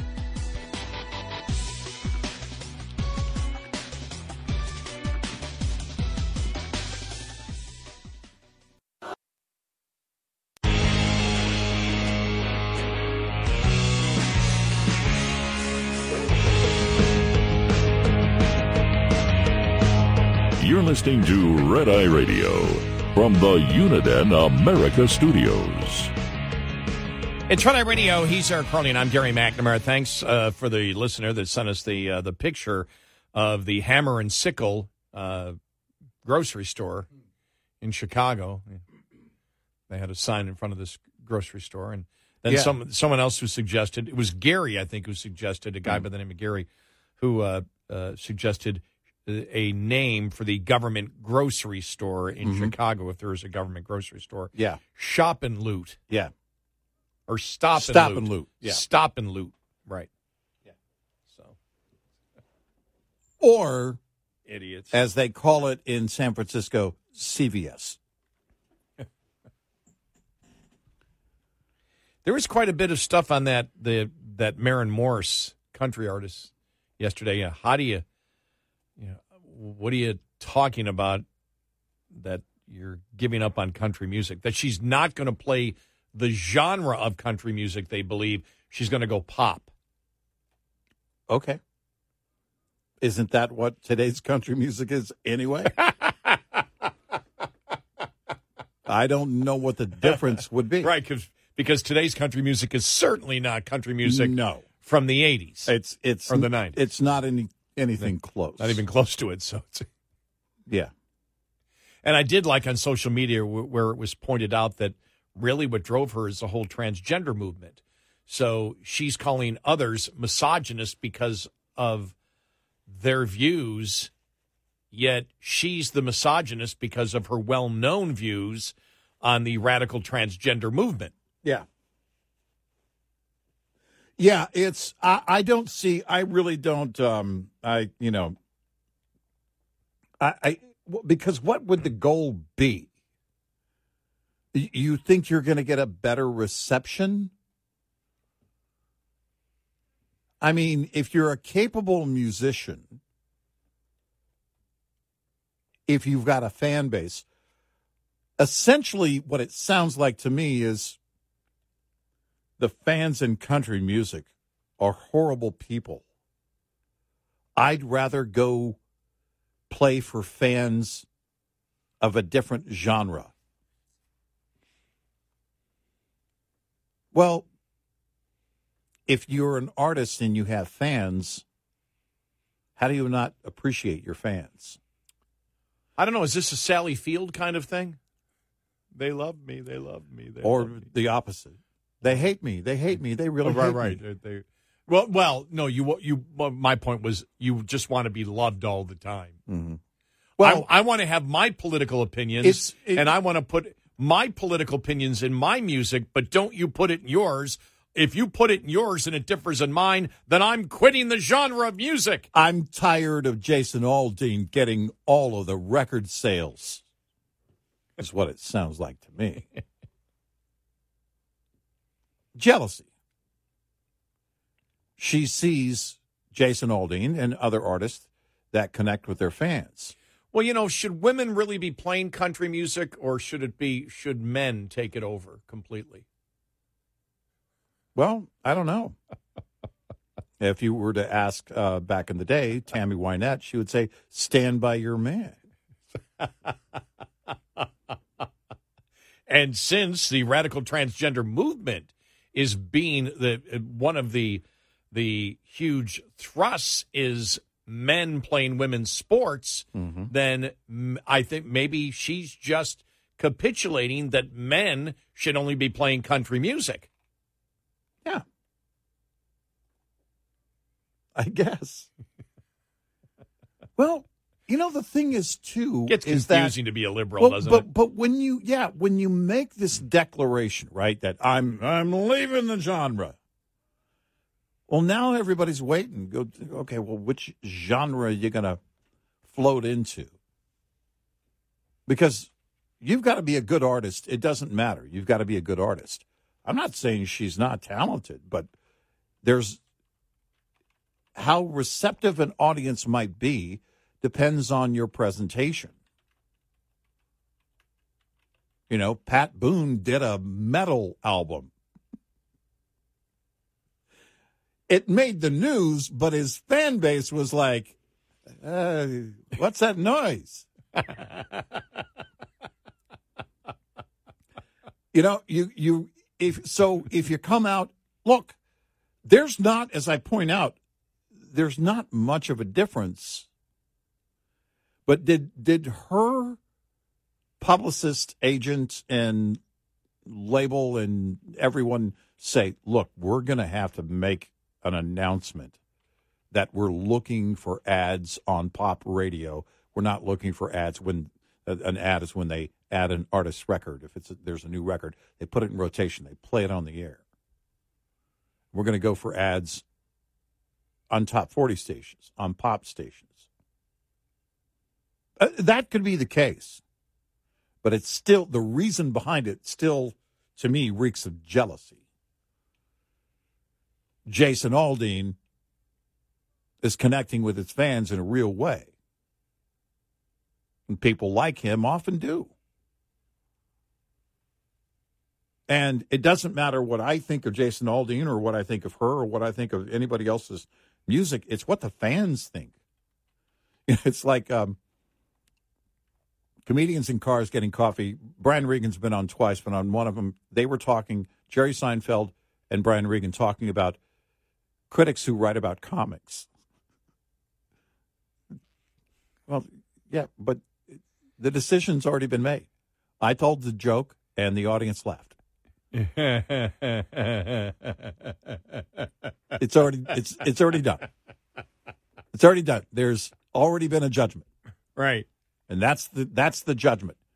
You know, you can say back in the day, you know. I mean, a lot of people had an issue in country music, had an issue with Garth Brooks, you know, and it's like, well, you know, he's doing something right. You know, he's got a fan base. It's between him and his fans. It's with with any artist. But I don't get when you say, well, I'm leaving the genre, because in part you are saying, you guys suck. They're the ones that bought your records or listened to you on the radio or streamed your songs on Spotify. They're the ones that helped build you. And if what you're saying is there's nobody there and I don't care, I can just, you know, blast away.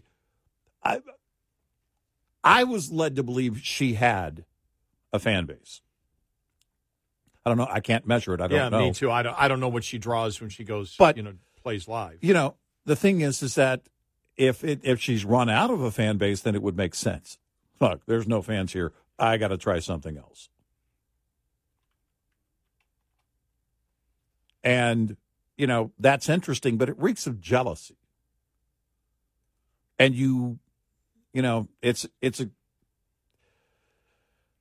it's an interesting thing. There are there are so many talented people out there that don't have labels, they don't have uh, record deals, they don't have, you know, uh, they don't play very often. You know, plenty of talented musicians out there. And she was, you know, somewhat established. Can I read some of the headlines? Mm-hmm. Maren Morris is righteously angry and leaving country music. So what's next from Billboard? Mm. So what's next? No, that's it. Everybody is now going, okay, now what? Maren Morris is backing away from country music, highlighting the genre's existential crisis. I see, I would argue that if there's a crisis, and this is coming from an old guy, yeah. But if there's a crisis, it's that the the that genre sounds too too pop. Yeah. You know, and it, it applies to a number of artists, even some of the artists that wear cowboy hats on stage still sound too pop. Right. Again, for my taste. Mm-hmm. But Eric isn't part of the equation. The fans already voted. They bought the T-shirts. They showed up at the concert. They listen on Spotify. They stream. They buy the music, whatever. You know, it's, and and so now you've made this declaration. Miz Morris has said, I'm leaving the genre. So now you've got to enter, right? Well, here I come. I got a new pop album. It's an interesting dynamic. You know, because uh, I remember there was a there was a rift. You remember the movie um, Con Air with Nicolas Cage? Mm-hmm. On the soundtrack was a song called "How Do I Live Without You." Now, Trisha Yearwood's version ended up on the soundtrack. Little inside information, though. Leanne Rimes also had a version of that, and Disney said she was too young. They didn't feel like it was appropriate for her to be singing. By the way, this is how much Disney has changed over the years.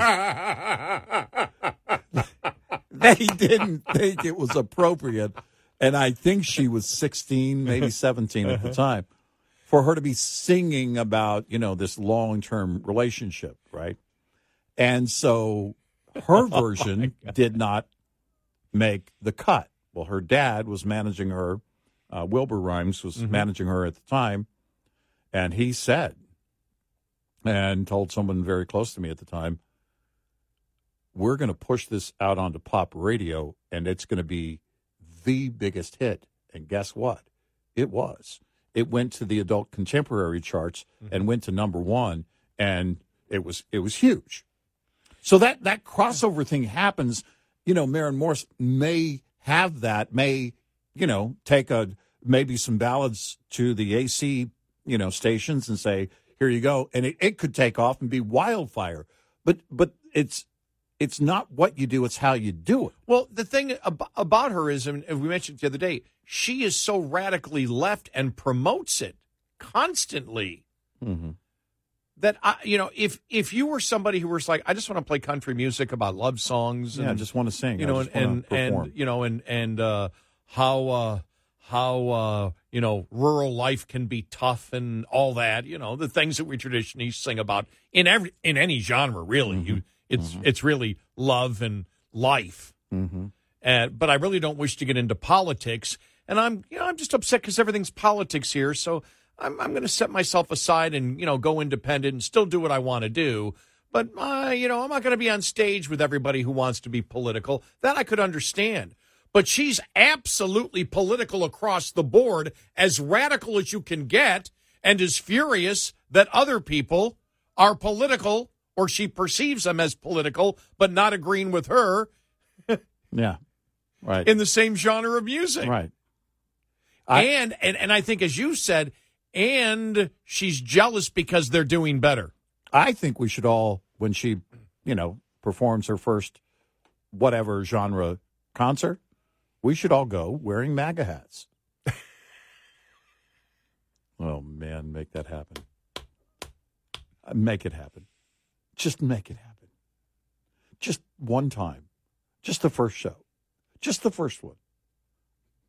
That would be hilarious. But I've always, I've often wondered it, you know, because um, R E M, you know, wrote us. They heard they heard the the song on this hateful program and asked us to take it down. We didn't have to, but we did. That's fine. If Michael Stipe doesn't want his music on our program, that's fine. Remember, we didn't even know it was. We didn't know it was in rotation. We didn't even know it was there. Yeah, and and since we play, we at that point we're paying the licensing rights for it. Mm-hmm. We could play it, but when they wrote, we just we now remember what it was about. It was a couple of weeks after I told the story, mm-hmm. the R E M story. Yeah, about when my buddy had to back. This is going back to the mid nineties, and I get the call one day at the radio station, and well, I'll tell it coming up here because we're mm-hmm. it's it's going to take too long. Eight six six ninety Red Eye. Lines open for your calls. eight six six ninety Red Eye on Red Eye Radio.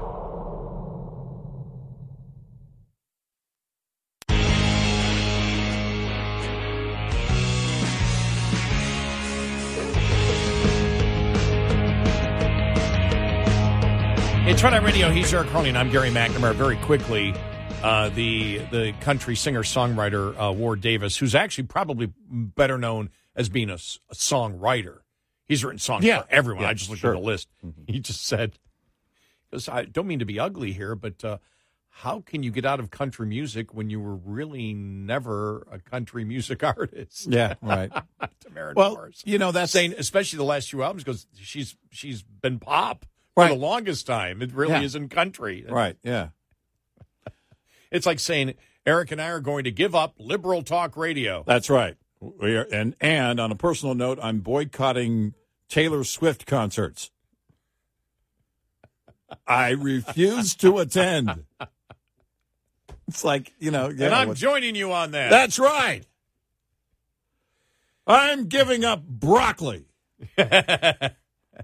I'm boycotting broccoli from here on out. That's the sacrifice I'm willing to make. I'm just going to walk away from broccoli. I'm going to do it. Watch me. What a sacrifice.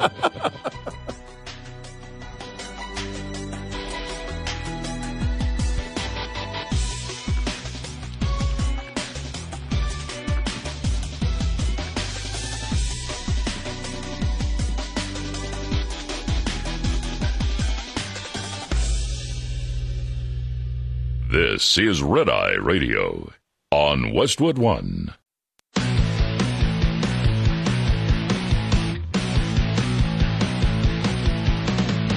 Now, it's Red Eye Radio. Gary McNamara and Eric Harley talk about everything from politics to social issues and news of the day. Whether you're up late or you're just starting your day, welcome to the show from the Uniden America Studios. This is Red Eye Radio. All across America and around the planet, eight six six ninety Red Eye. He is Eric Harley, and I'm Gary McNamara. Good morning. Thank you so much uh, for uh, being here. And just so you know, because we had I had started on the story a little bit because you had uh, brought it up when we were talking about the uh, so-called country artist Maren Morris. the alleged the, country the, the artist. The alleged country artist who says, I'm, give, I'm, I'm, I'm leaving country music, whatever. And you brought up the uh, the R E M thing, the band R E M, and this goes back. Uh, we were in this studio. No, we no, weren't. We were, we were in the other studio. Yeah, we were in the other studio. Oh, okay. Yeah. So it must have been like seven years ago, something like that. Yeah.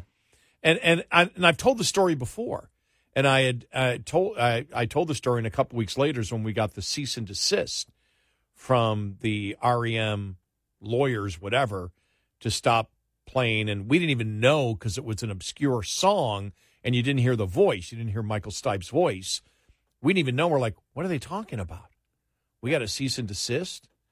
And so, you know, we didn't have to stop playing it because at that time, you know, we had a license, but we said somebody doesn't want us to play it, we won't do it. But it all went back to the story that I've told on the air. You know, every year probably I tell it, we get into it like this somehow, and but it's just an interesting story. And it's when I worked in Buffalo, and uh, it was, um, uh, I think, uh, R E M and, uh, oh, I can't think of the other name of the band that uh, was opening uh, up. Oh, just got mind blank here. But uh, R E M was uh, playing the auditorium there, the old auditorium. And for the light show, they needed extra generators. And so my buddy Jeff, who, you know, sold and rented, did whatever, electric generators. He worked for Caterpillar at the time. He got the call. We need some generators for everything, for the power that we need for the band. Mm-hmm. And so he, you know, got there, got it all set up, everything else. They were so happy. They gave him two tickets to the show. So I really didn't know about this until the next morning, and I'm in the radio station about an hour before my show begins, and he calls me and says, I need to stop by the radio station. You need, you need to hear this story from last night. I want to give you some of the materials. So he comes in and starts telling me the the story and said, so we went in, you know, to the sh- to the show and everything else, and they had these, like, pamphlets. And it was a pamphlet telling you that lobbying, you know, basically lobbying is wrong.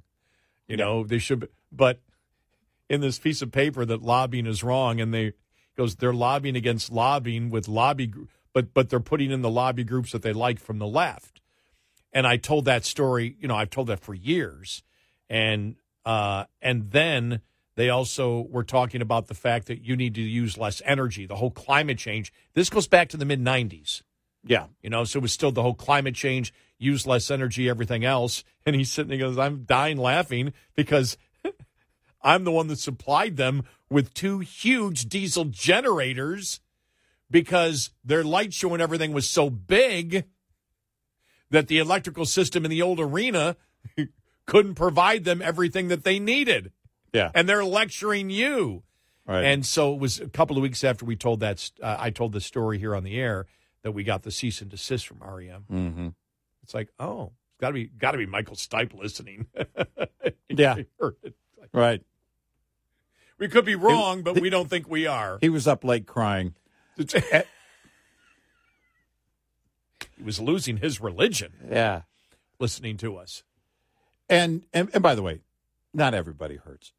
Um, and it's not the end of the world. As we know it, no. Yeah. Yeah. Just it might and, be and, the end of your career. Yeah, I mean we and, and we're and we're feeling we're feeling fine. Yeah. We're feeling fine. But yeah, look, I remember searching well, because where I was searching, going with this last hour oh. was that if, you know, I like R E M. I like their music. You know, it, but I don't it's it's a weird exchange. It's a weird I don't know. I don't know what if there's any protocol, but I made the joke that if okay, Maren Morris is going through this, I don't know, transformation. Let's just call it transformation. It seems to be a popular word. Well, and she's now going to be trans country. Yes. No, right. no, I'm sorry. Trans, trans pop. pop. Right. It's going to be trans pop. Right.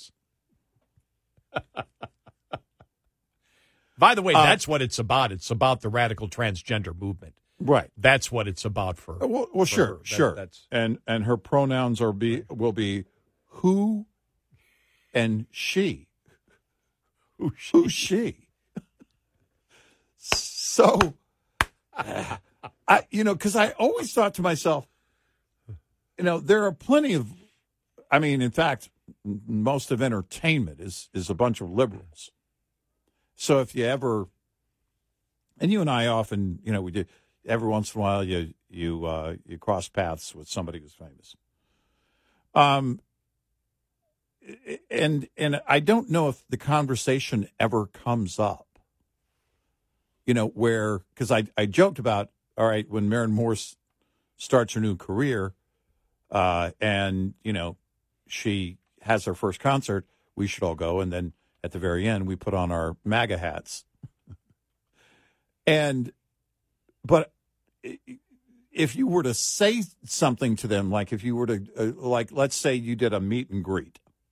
Now, I know a lot of conservatives will say, I don't want anything with, uh, to do with it. That's fine. If you don't want anything to do with liberals, um, you know, a lot of people will just say I, Hollywood and music in general doesn't have anything for me, you know, um, which is fine. That's, that's, you know, that's, that's uh, your choice. But there are plenty of conservatives And I consider myself one of them that, you know, I I still watch, uh, you know, movies with tons of liberals in it. It's, in fact, hard to watch a movie with no liberals in it. And music is the same way. And so if you if you ever met them, if you ever were talking, then all of a sudden it came up that you were a conservative, what what would be the reaction? What would be the response? Because the way that Maren Morris has really made this whole thing a thing, because it wasn't a thing. I don't know that anybody would have noticed had she no.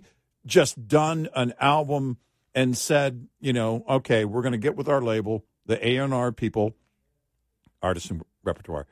People are going to take this now to uh, uh, adult contemporary radio, and we're just going to, that's the album, and we're going to, that's the way we're going to go. And you don't really make a thing about it. Well, she needed to make it a thing. She needed to make it about her.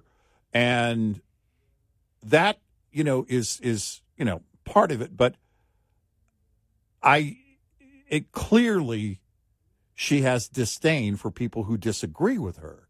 And what about the people who pay to go to her shows? What about those people that did show up and say, man, she's a great artist, and I know she's liberal. I'm not liberal, but I know she's liberal. And, you know, there's got to be at least a few of them. I mean, what is the protocol? What's the reaction? What's the response? I'm just curious. You know, if you're standing mm-hmm. in front of a, you know, and, and these people are, they're, many of them are hardcore activists. You know the ones. Michael Stipe would be right there. What's the what's the response? Because now you can say, well, I voted for Trump. I voted for Trump in twenty sixteen and in twenty twenty. Ooh. That's why I said MAGA hats, you know, for her first concert as a whatever well, genre. You, you know, artist. What's interesting about Maren Morris is a guy who played guitar for early in her career. Mm-hmm. Uh, was a guy who played uh, in a in a band that uh, was uh, I, I told you one time at uh, at Bob's party, Independent Bob's party, because the regular band didn't show up. These band members from this band, and quite popular, uh, they were going to be at the party, and Simmons said, "Well, would you play?" Yeah, we'll bring some of our instruments, and they were fantastic. One of the mm-hmm. best bands I've ever seen. Mm-hmm. And Taylor, uh, you know, now is down in Central Texas as a recording studio. But when she, Maren Morris was early in her career, he told me, he said, hey, I just want to point this out. Remember I told you this. This Maren Morris, she'll win, an, she'll win a Grammy someday. Mm-hmm. She's a great artist. Mm-hmm. And and when I met Taylor the first time, when I saw his old band, he's in another band now, but in his old band, and I went up and I said, you know, just want to introduce myself to him. I go, they're just so good. He was a great guitarist. Mm-hmm. I went after I said, hey, Gary McNamara, and he goes, tell me where I'm wrong. Mm-hmm. And he used to listen all the time. Was yeah. a big fan. Didn't agree all the time, but right. always yeah. said really enjoyed the yeah. really enjoyed the show and everything sure. else. And when whenever we would have any debate, you know, I I, I I don't know, I we never really got into serious politics, but I viewed him as probably moderate conservative. Um and and he may be different now. I don't know. That's a few years ago. Maybe he's much more conservative. I, I don't know with where the left has gone, but a good guy. And and he, he just said she's – and he seemed to think that she was a very nice person, mm-hmm. you know, that had a great career ahead of her. Now, this is very in infancy of her career. Mm-hmm. So this goes back eight, nine, ten years ago. No, mm-hmm. it's ten years ago. It's ten mm-hmm. years ago. Mm-hmm. Nine, ten years ago. Mm-hmm. But uh, – and so I just find it interesting that uh, she's re- rejecting the – conservative movement, and I found out about her well, early on from a guy who was a fan of our show. You know, I mean, sometimes you'll see like an actor.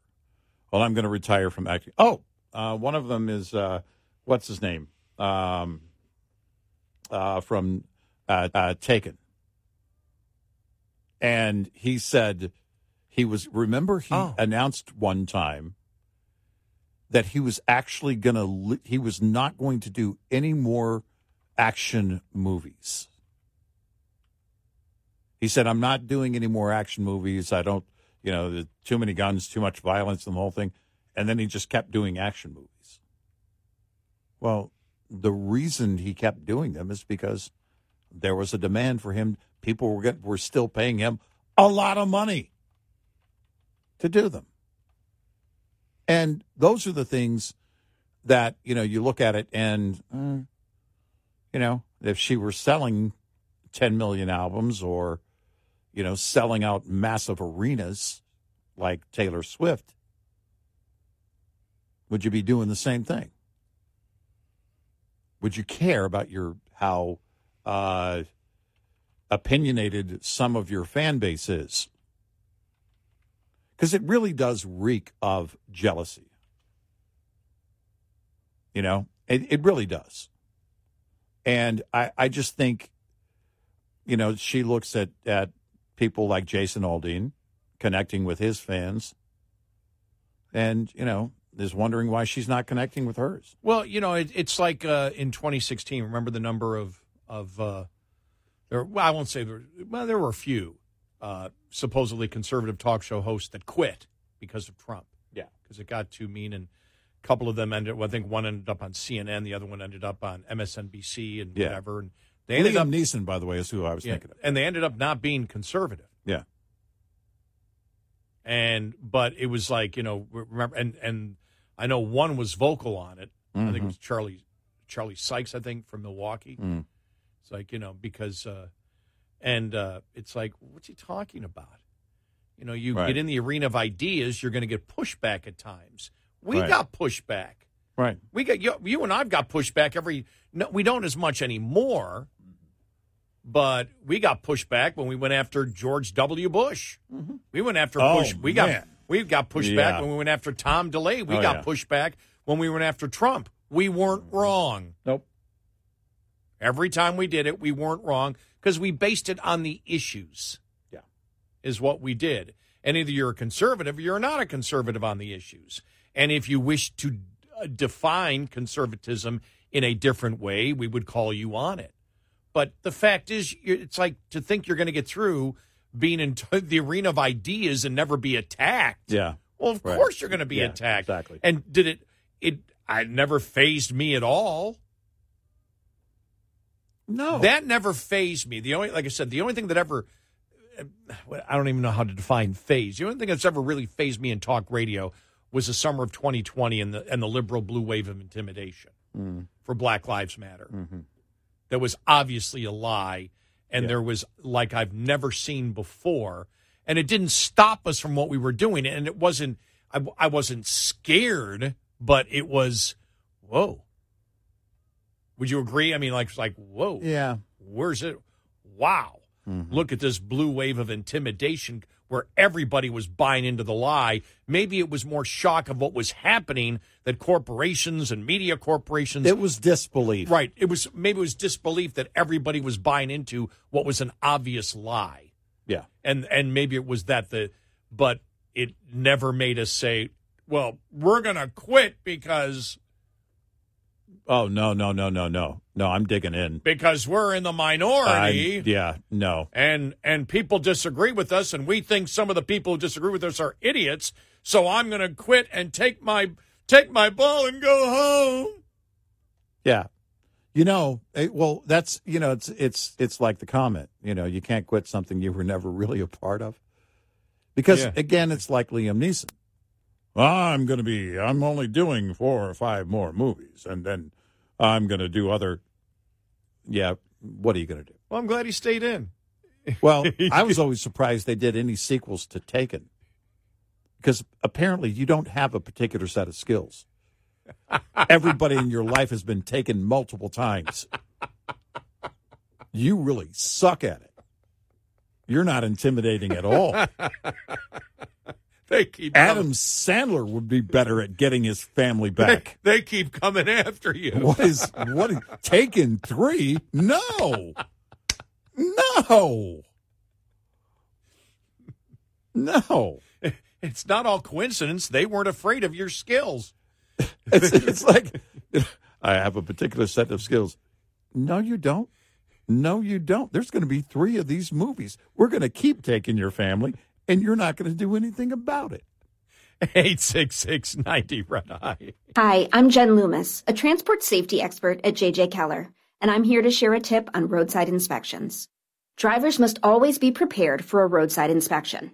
This means drivers should always have their personal, vehicle, and company credentials organized and ready and having any shipment paperwork, such as bills of lading or hazardous material shipment emergency response information, organized and ready for the inspection official.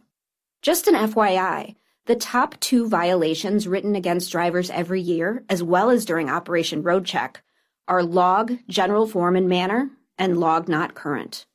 Both are completely avoidable if the driver keeps the log accurate, compliant, and current at all times. Having the vehicle ready for inspection involves the driver conducting daily inspections and making sure any problems that are discovered are immediately corrected. Vehicle readiness also requires the company to make sure that the vehicle is current on all scheduled maintenance and that the maintenance schedule is adequate. This will make sure the driver is being given a sound vehicle to start with. This tip was brought to you by J J. Keller and Associates. Visit us at j j keller dot com. Get in touch with Red Eye Radio, toll free at eight six six, nine zero, RED-EYE.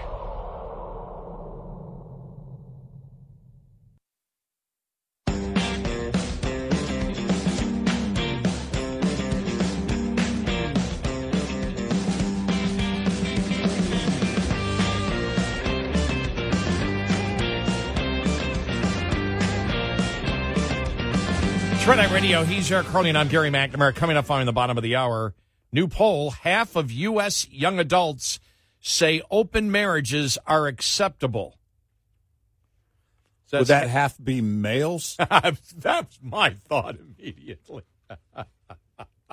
Morons. All the guys are going, yeah, huh? Yeah, wait till you get a little older. You'll realize you're wrong. You're often wrong. It, it was like, uh, you know, the generation just before mine, which would have been the hippie generation, the whole free love thing, the whole free love concept. That was a joke. Yeah. No such thing. Well, here's the thing. That, they were all high. I don't know. it's it's weird because I don't know the last time I heard the term open marriage. Yeah, because it's stupid. It's because today it's like. It's contradictory. Well, well, right. It's, you know, it's. Well, do you mean just dating? Mar- why does marriage have to come into it? Yeah, right. You know, why would marriage come into right. it? it, it exactly. Yeah.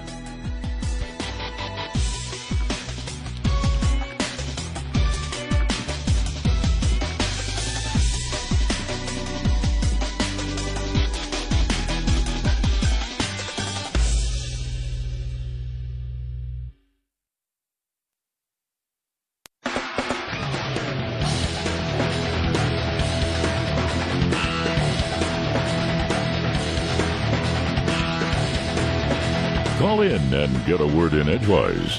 Eric Harley and Gary McNamara on Red Eye Radio.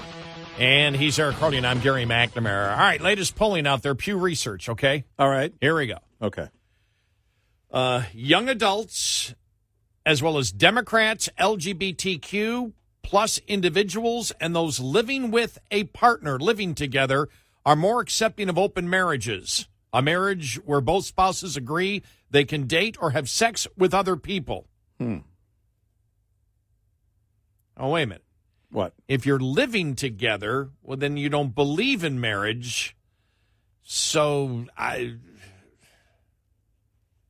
uh, that I don't understand. If you're living with somebody, you're not married to them. So you would marry them and then want an open uh, whatever. Well, um, I, I, yeah, I don't get the, if you if op- open means not married. Open marriage. Right? I, I, do, do they understand the terminology? Well, it's it's like we believe in a divorced marriage. What? Yeah. We start by splitting everything. We move in together and then just cut everything in half. And then the rest is just, uh, you know, basically criticizing each other for the rest of our life. I mean, I mean, it's, it's the stupidest thing. If you want to date openly, it's not against the law. Uh, young adults are, are the age group most likely to hold this view. Well, yeah, because a lot of young adults not all, mm. but a lot, are idiots. And older adults express less support as they increase in age. Why? Experience and knowledge. Yeah. Uh, fewer than half of those aged thirty to forty-five say these mar- that these marriages are acceptable, as do twenty-six percent of those fifty to sixty-four and fifteen percent of those sixty-five and older, and seventy percent of adults sixty-five and older say marriages uh, that these marriages are unacceptable, according mm. to the survey report. Mm-hmm. We'll get into the dumbness of the entire thing. What is the demographic that is most approval uh, acceptable of open marriage? What? Lesbian, gay, or bisexual, and it's not even close. There isn't a number that comes close to that in the Pew Research. seventy-five percent of lesbian, gay, or bisexual people believe that an open marriage is okay. Only thirteen percent do not. Wow. All that for gay marriage, and they actually don't believe in marriage. Right. It's not love is love. It's sex is sex, apparently, apparently, according to the polling. Yeah, apparently. If the polling is right. Wow. Yep. Uh, when it comes to straight, fifty-four percent unacceptable, twenty-nine percent acceptable. Mm. Um, let me see. Never been married. Mm. But the thing is, so what did they define marriage? You got to define marriage before you do this stupid poll, don't you? A poll, a marriage is where you promise you will be. If you get married, the whole thing of getting married is taking the vows. Yeah. Are, are we into? Are, are you saying there should be?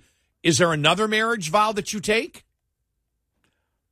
I um, I promise to be loyal to you until another woman do I part, or do I stay with you and get your acceptance for it? I mean, I, I you got to define these words before you ask the polling question, don't you?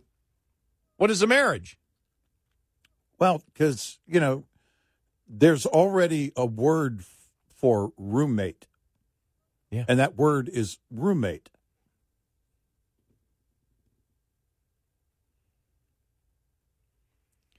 Demographically, not really much of a difference. Okay, I not, wonder, it, it by dem- the way, I, I mentioned something. I said, you know, it's been a while since you even heard the words open marriage. But there is something generational, because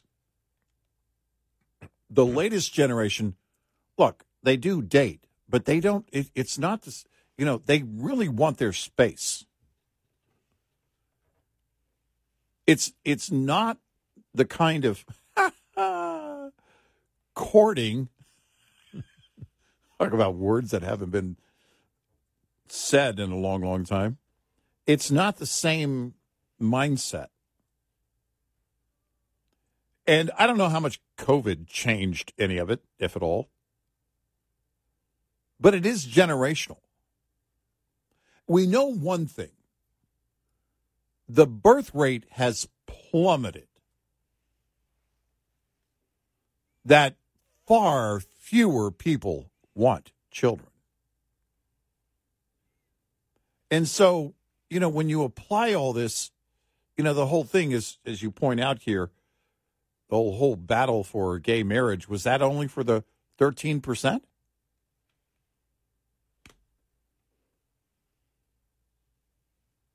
Because what is marriage? Yeah. What is it? Forget about defining it uh, as a, you know, a, a union between a man and a woman. I mean, you know, the Supreme Court changed that. That's fine. Whatever. But what is the marriage in terms of a relationship? Well, the, the number one promotion of it was love is love, which means mm-hmm. the love between two individuals who wish to be together forever, and encompassing in that, oh, oh. Encu- encompassing in that and, is is the belief that you uh-huh. are loyal to each other. Exactly. And and and there is nothing that gets in between that relationship, because but, love is love. But but but you qualified it as two. And what was going on during the entire debate?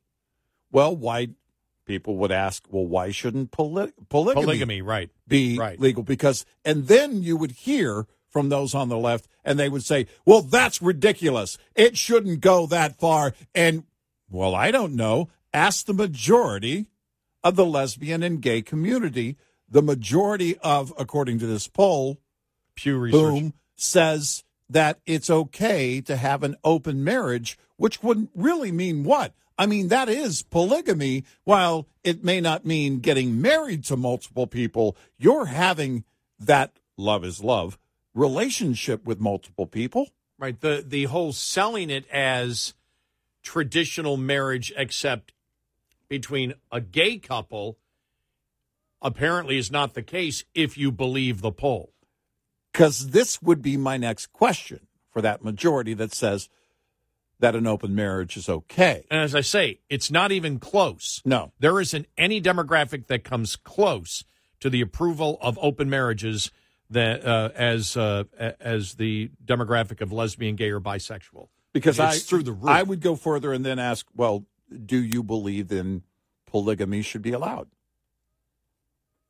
Because the left would push back when people on the right would say, well, what about polygamy? Well, now you're just being ridiculous. Well, you're saying love is love, and you're using an arbitrary number of two. If it's consenting adults, why just two? Well, now here, according to this poll, open marriage, whatever you want to call it, that is the whole, you know, again, when you apply the love is love mentality, then when you say open marriage, is it just about sex, or are you saying relationships with multiple people? Well, that's as good as polygamy. While it's not technically polygamy, it's pretty much the same thing.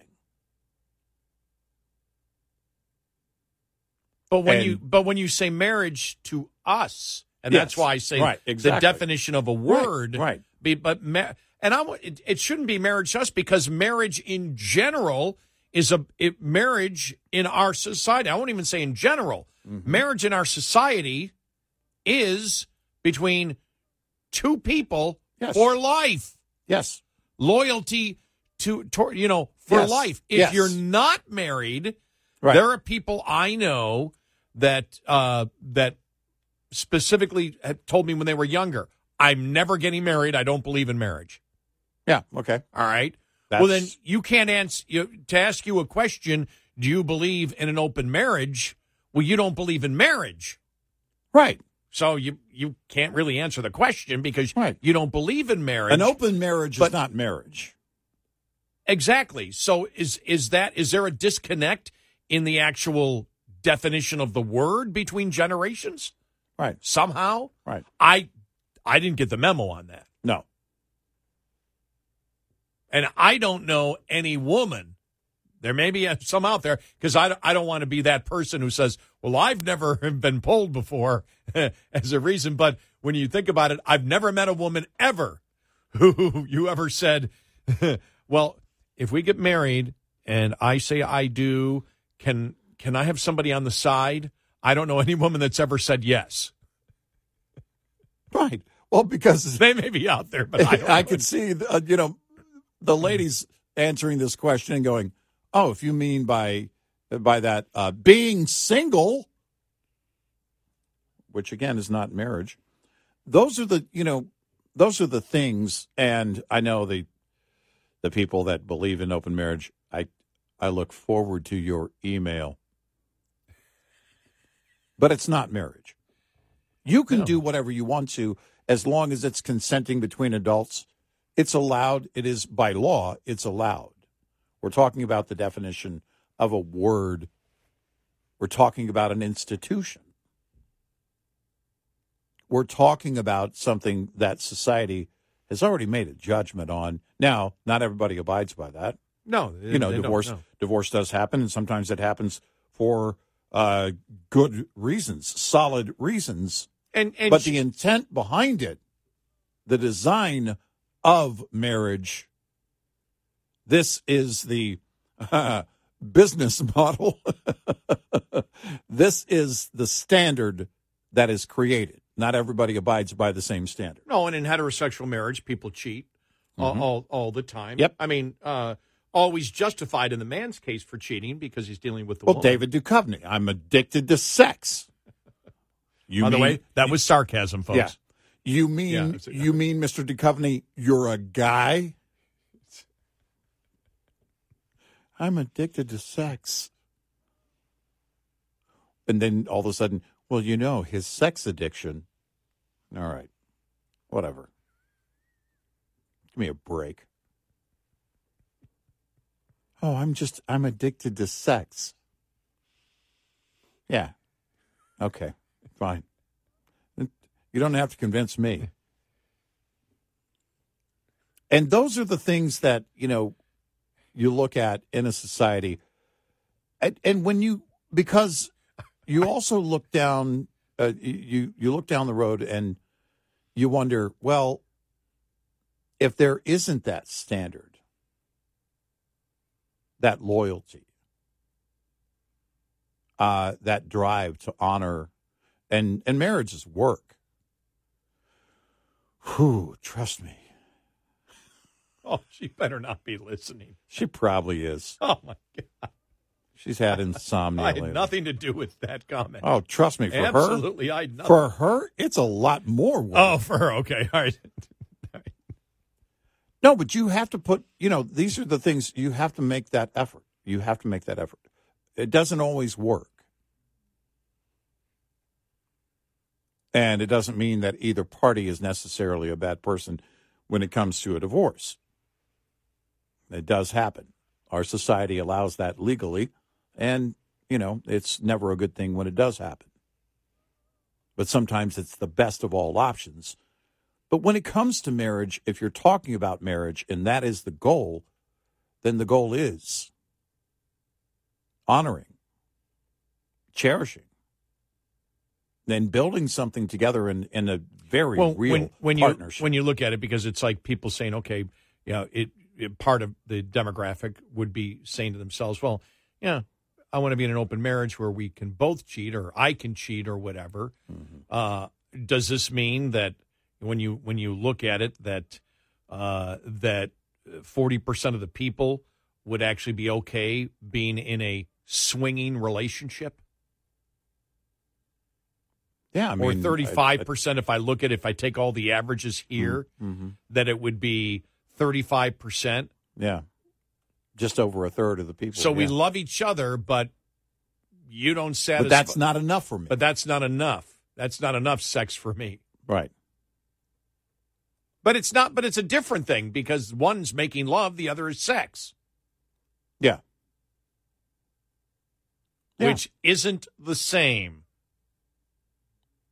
And, you know, uh, my thought is is that, well, if that's going to be the case, well, and, and I, I look. Okay, thirty-three percent say it's acceptable. So that's okay. the number for yeah. all adults. So I had to find that number. Right. So yeah. thirty-three percent believe that swinging is okay. Does, yeah. Is that happening in the United States? Wow.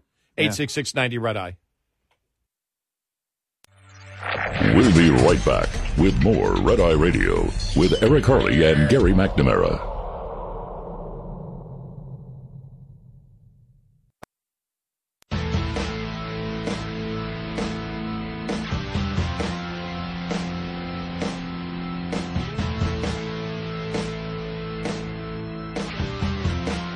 It's Red Eye Radio. Uh, he's Eric Harley. I'm Gary McNamara. No open marriage here. We're both committed to Red Eye. Yes. Yeah. Very true. Okay. This is Red Eye Radio on Westwood One. Movies, T V shows, books, podcasts, and more. It's what women binge with Melissa Joan Hart and her friend Amanda Lee. We have Lauren Bosworth with us. Yay! Yay! The Hills. So what is like your number one question from fans? The primary question I still get asked was, "What is it real?" In two thousand twenty-four, to me, is a surprising question to get because I feel like everybody has been through the reality T V gauntlet at this point. What Women Binge, wherever you listen. The Ed Mylet Show showcases the greatest peak performers sharing their journey, knowledge, and thought leadership. This is one of the all-time best pieces of advice ever given on the show. Actor Rainn Wilson. The number one thing that psychologists point to with young people of why they are struggling so much in this mental health epidemic is they don't have resilience. So how do you build resilience if you don't understand suffering itself? The Ed Mylet Show is available on YouTube or wherever you listen.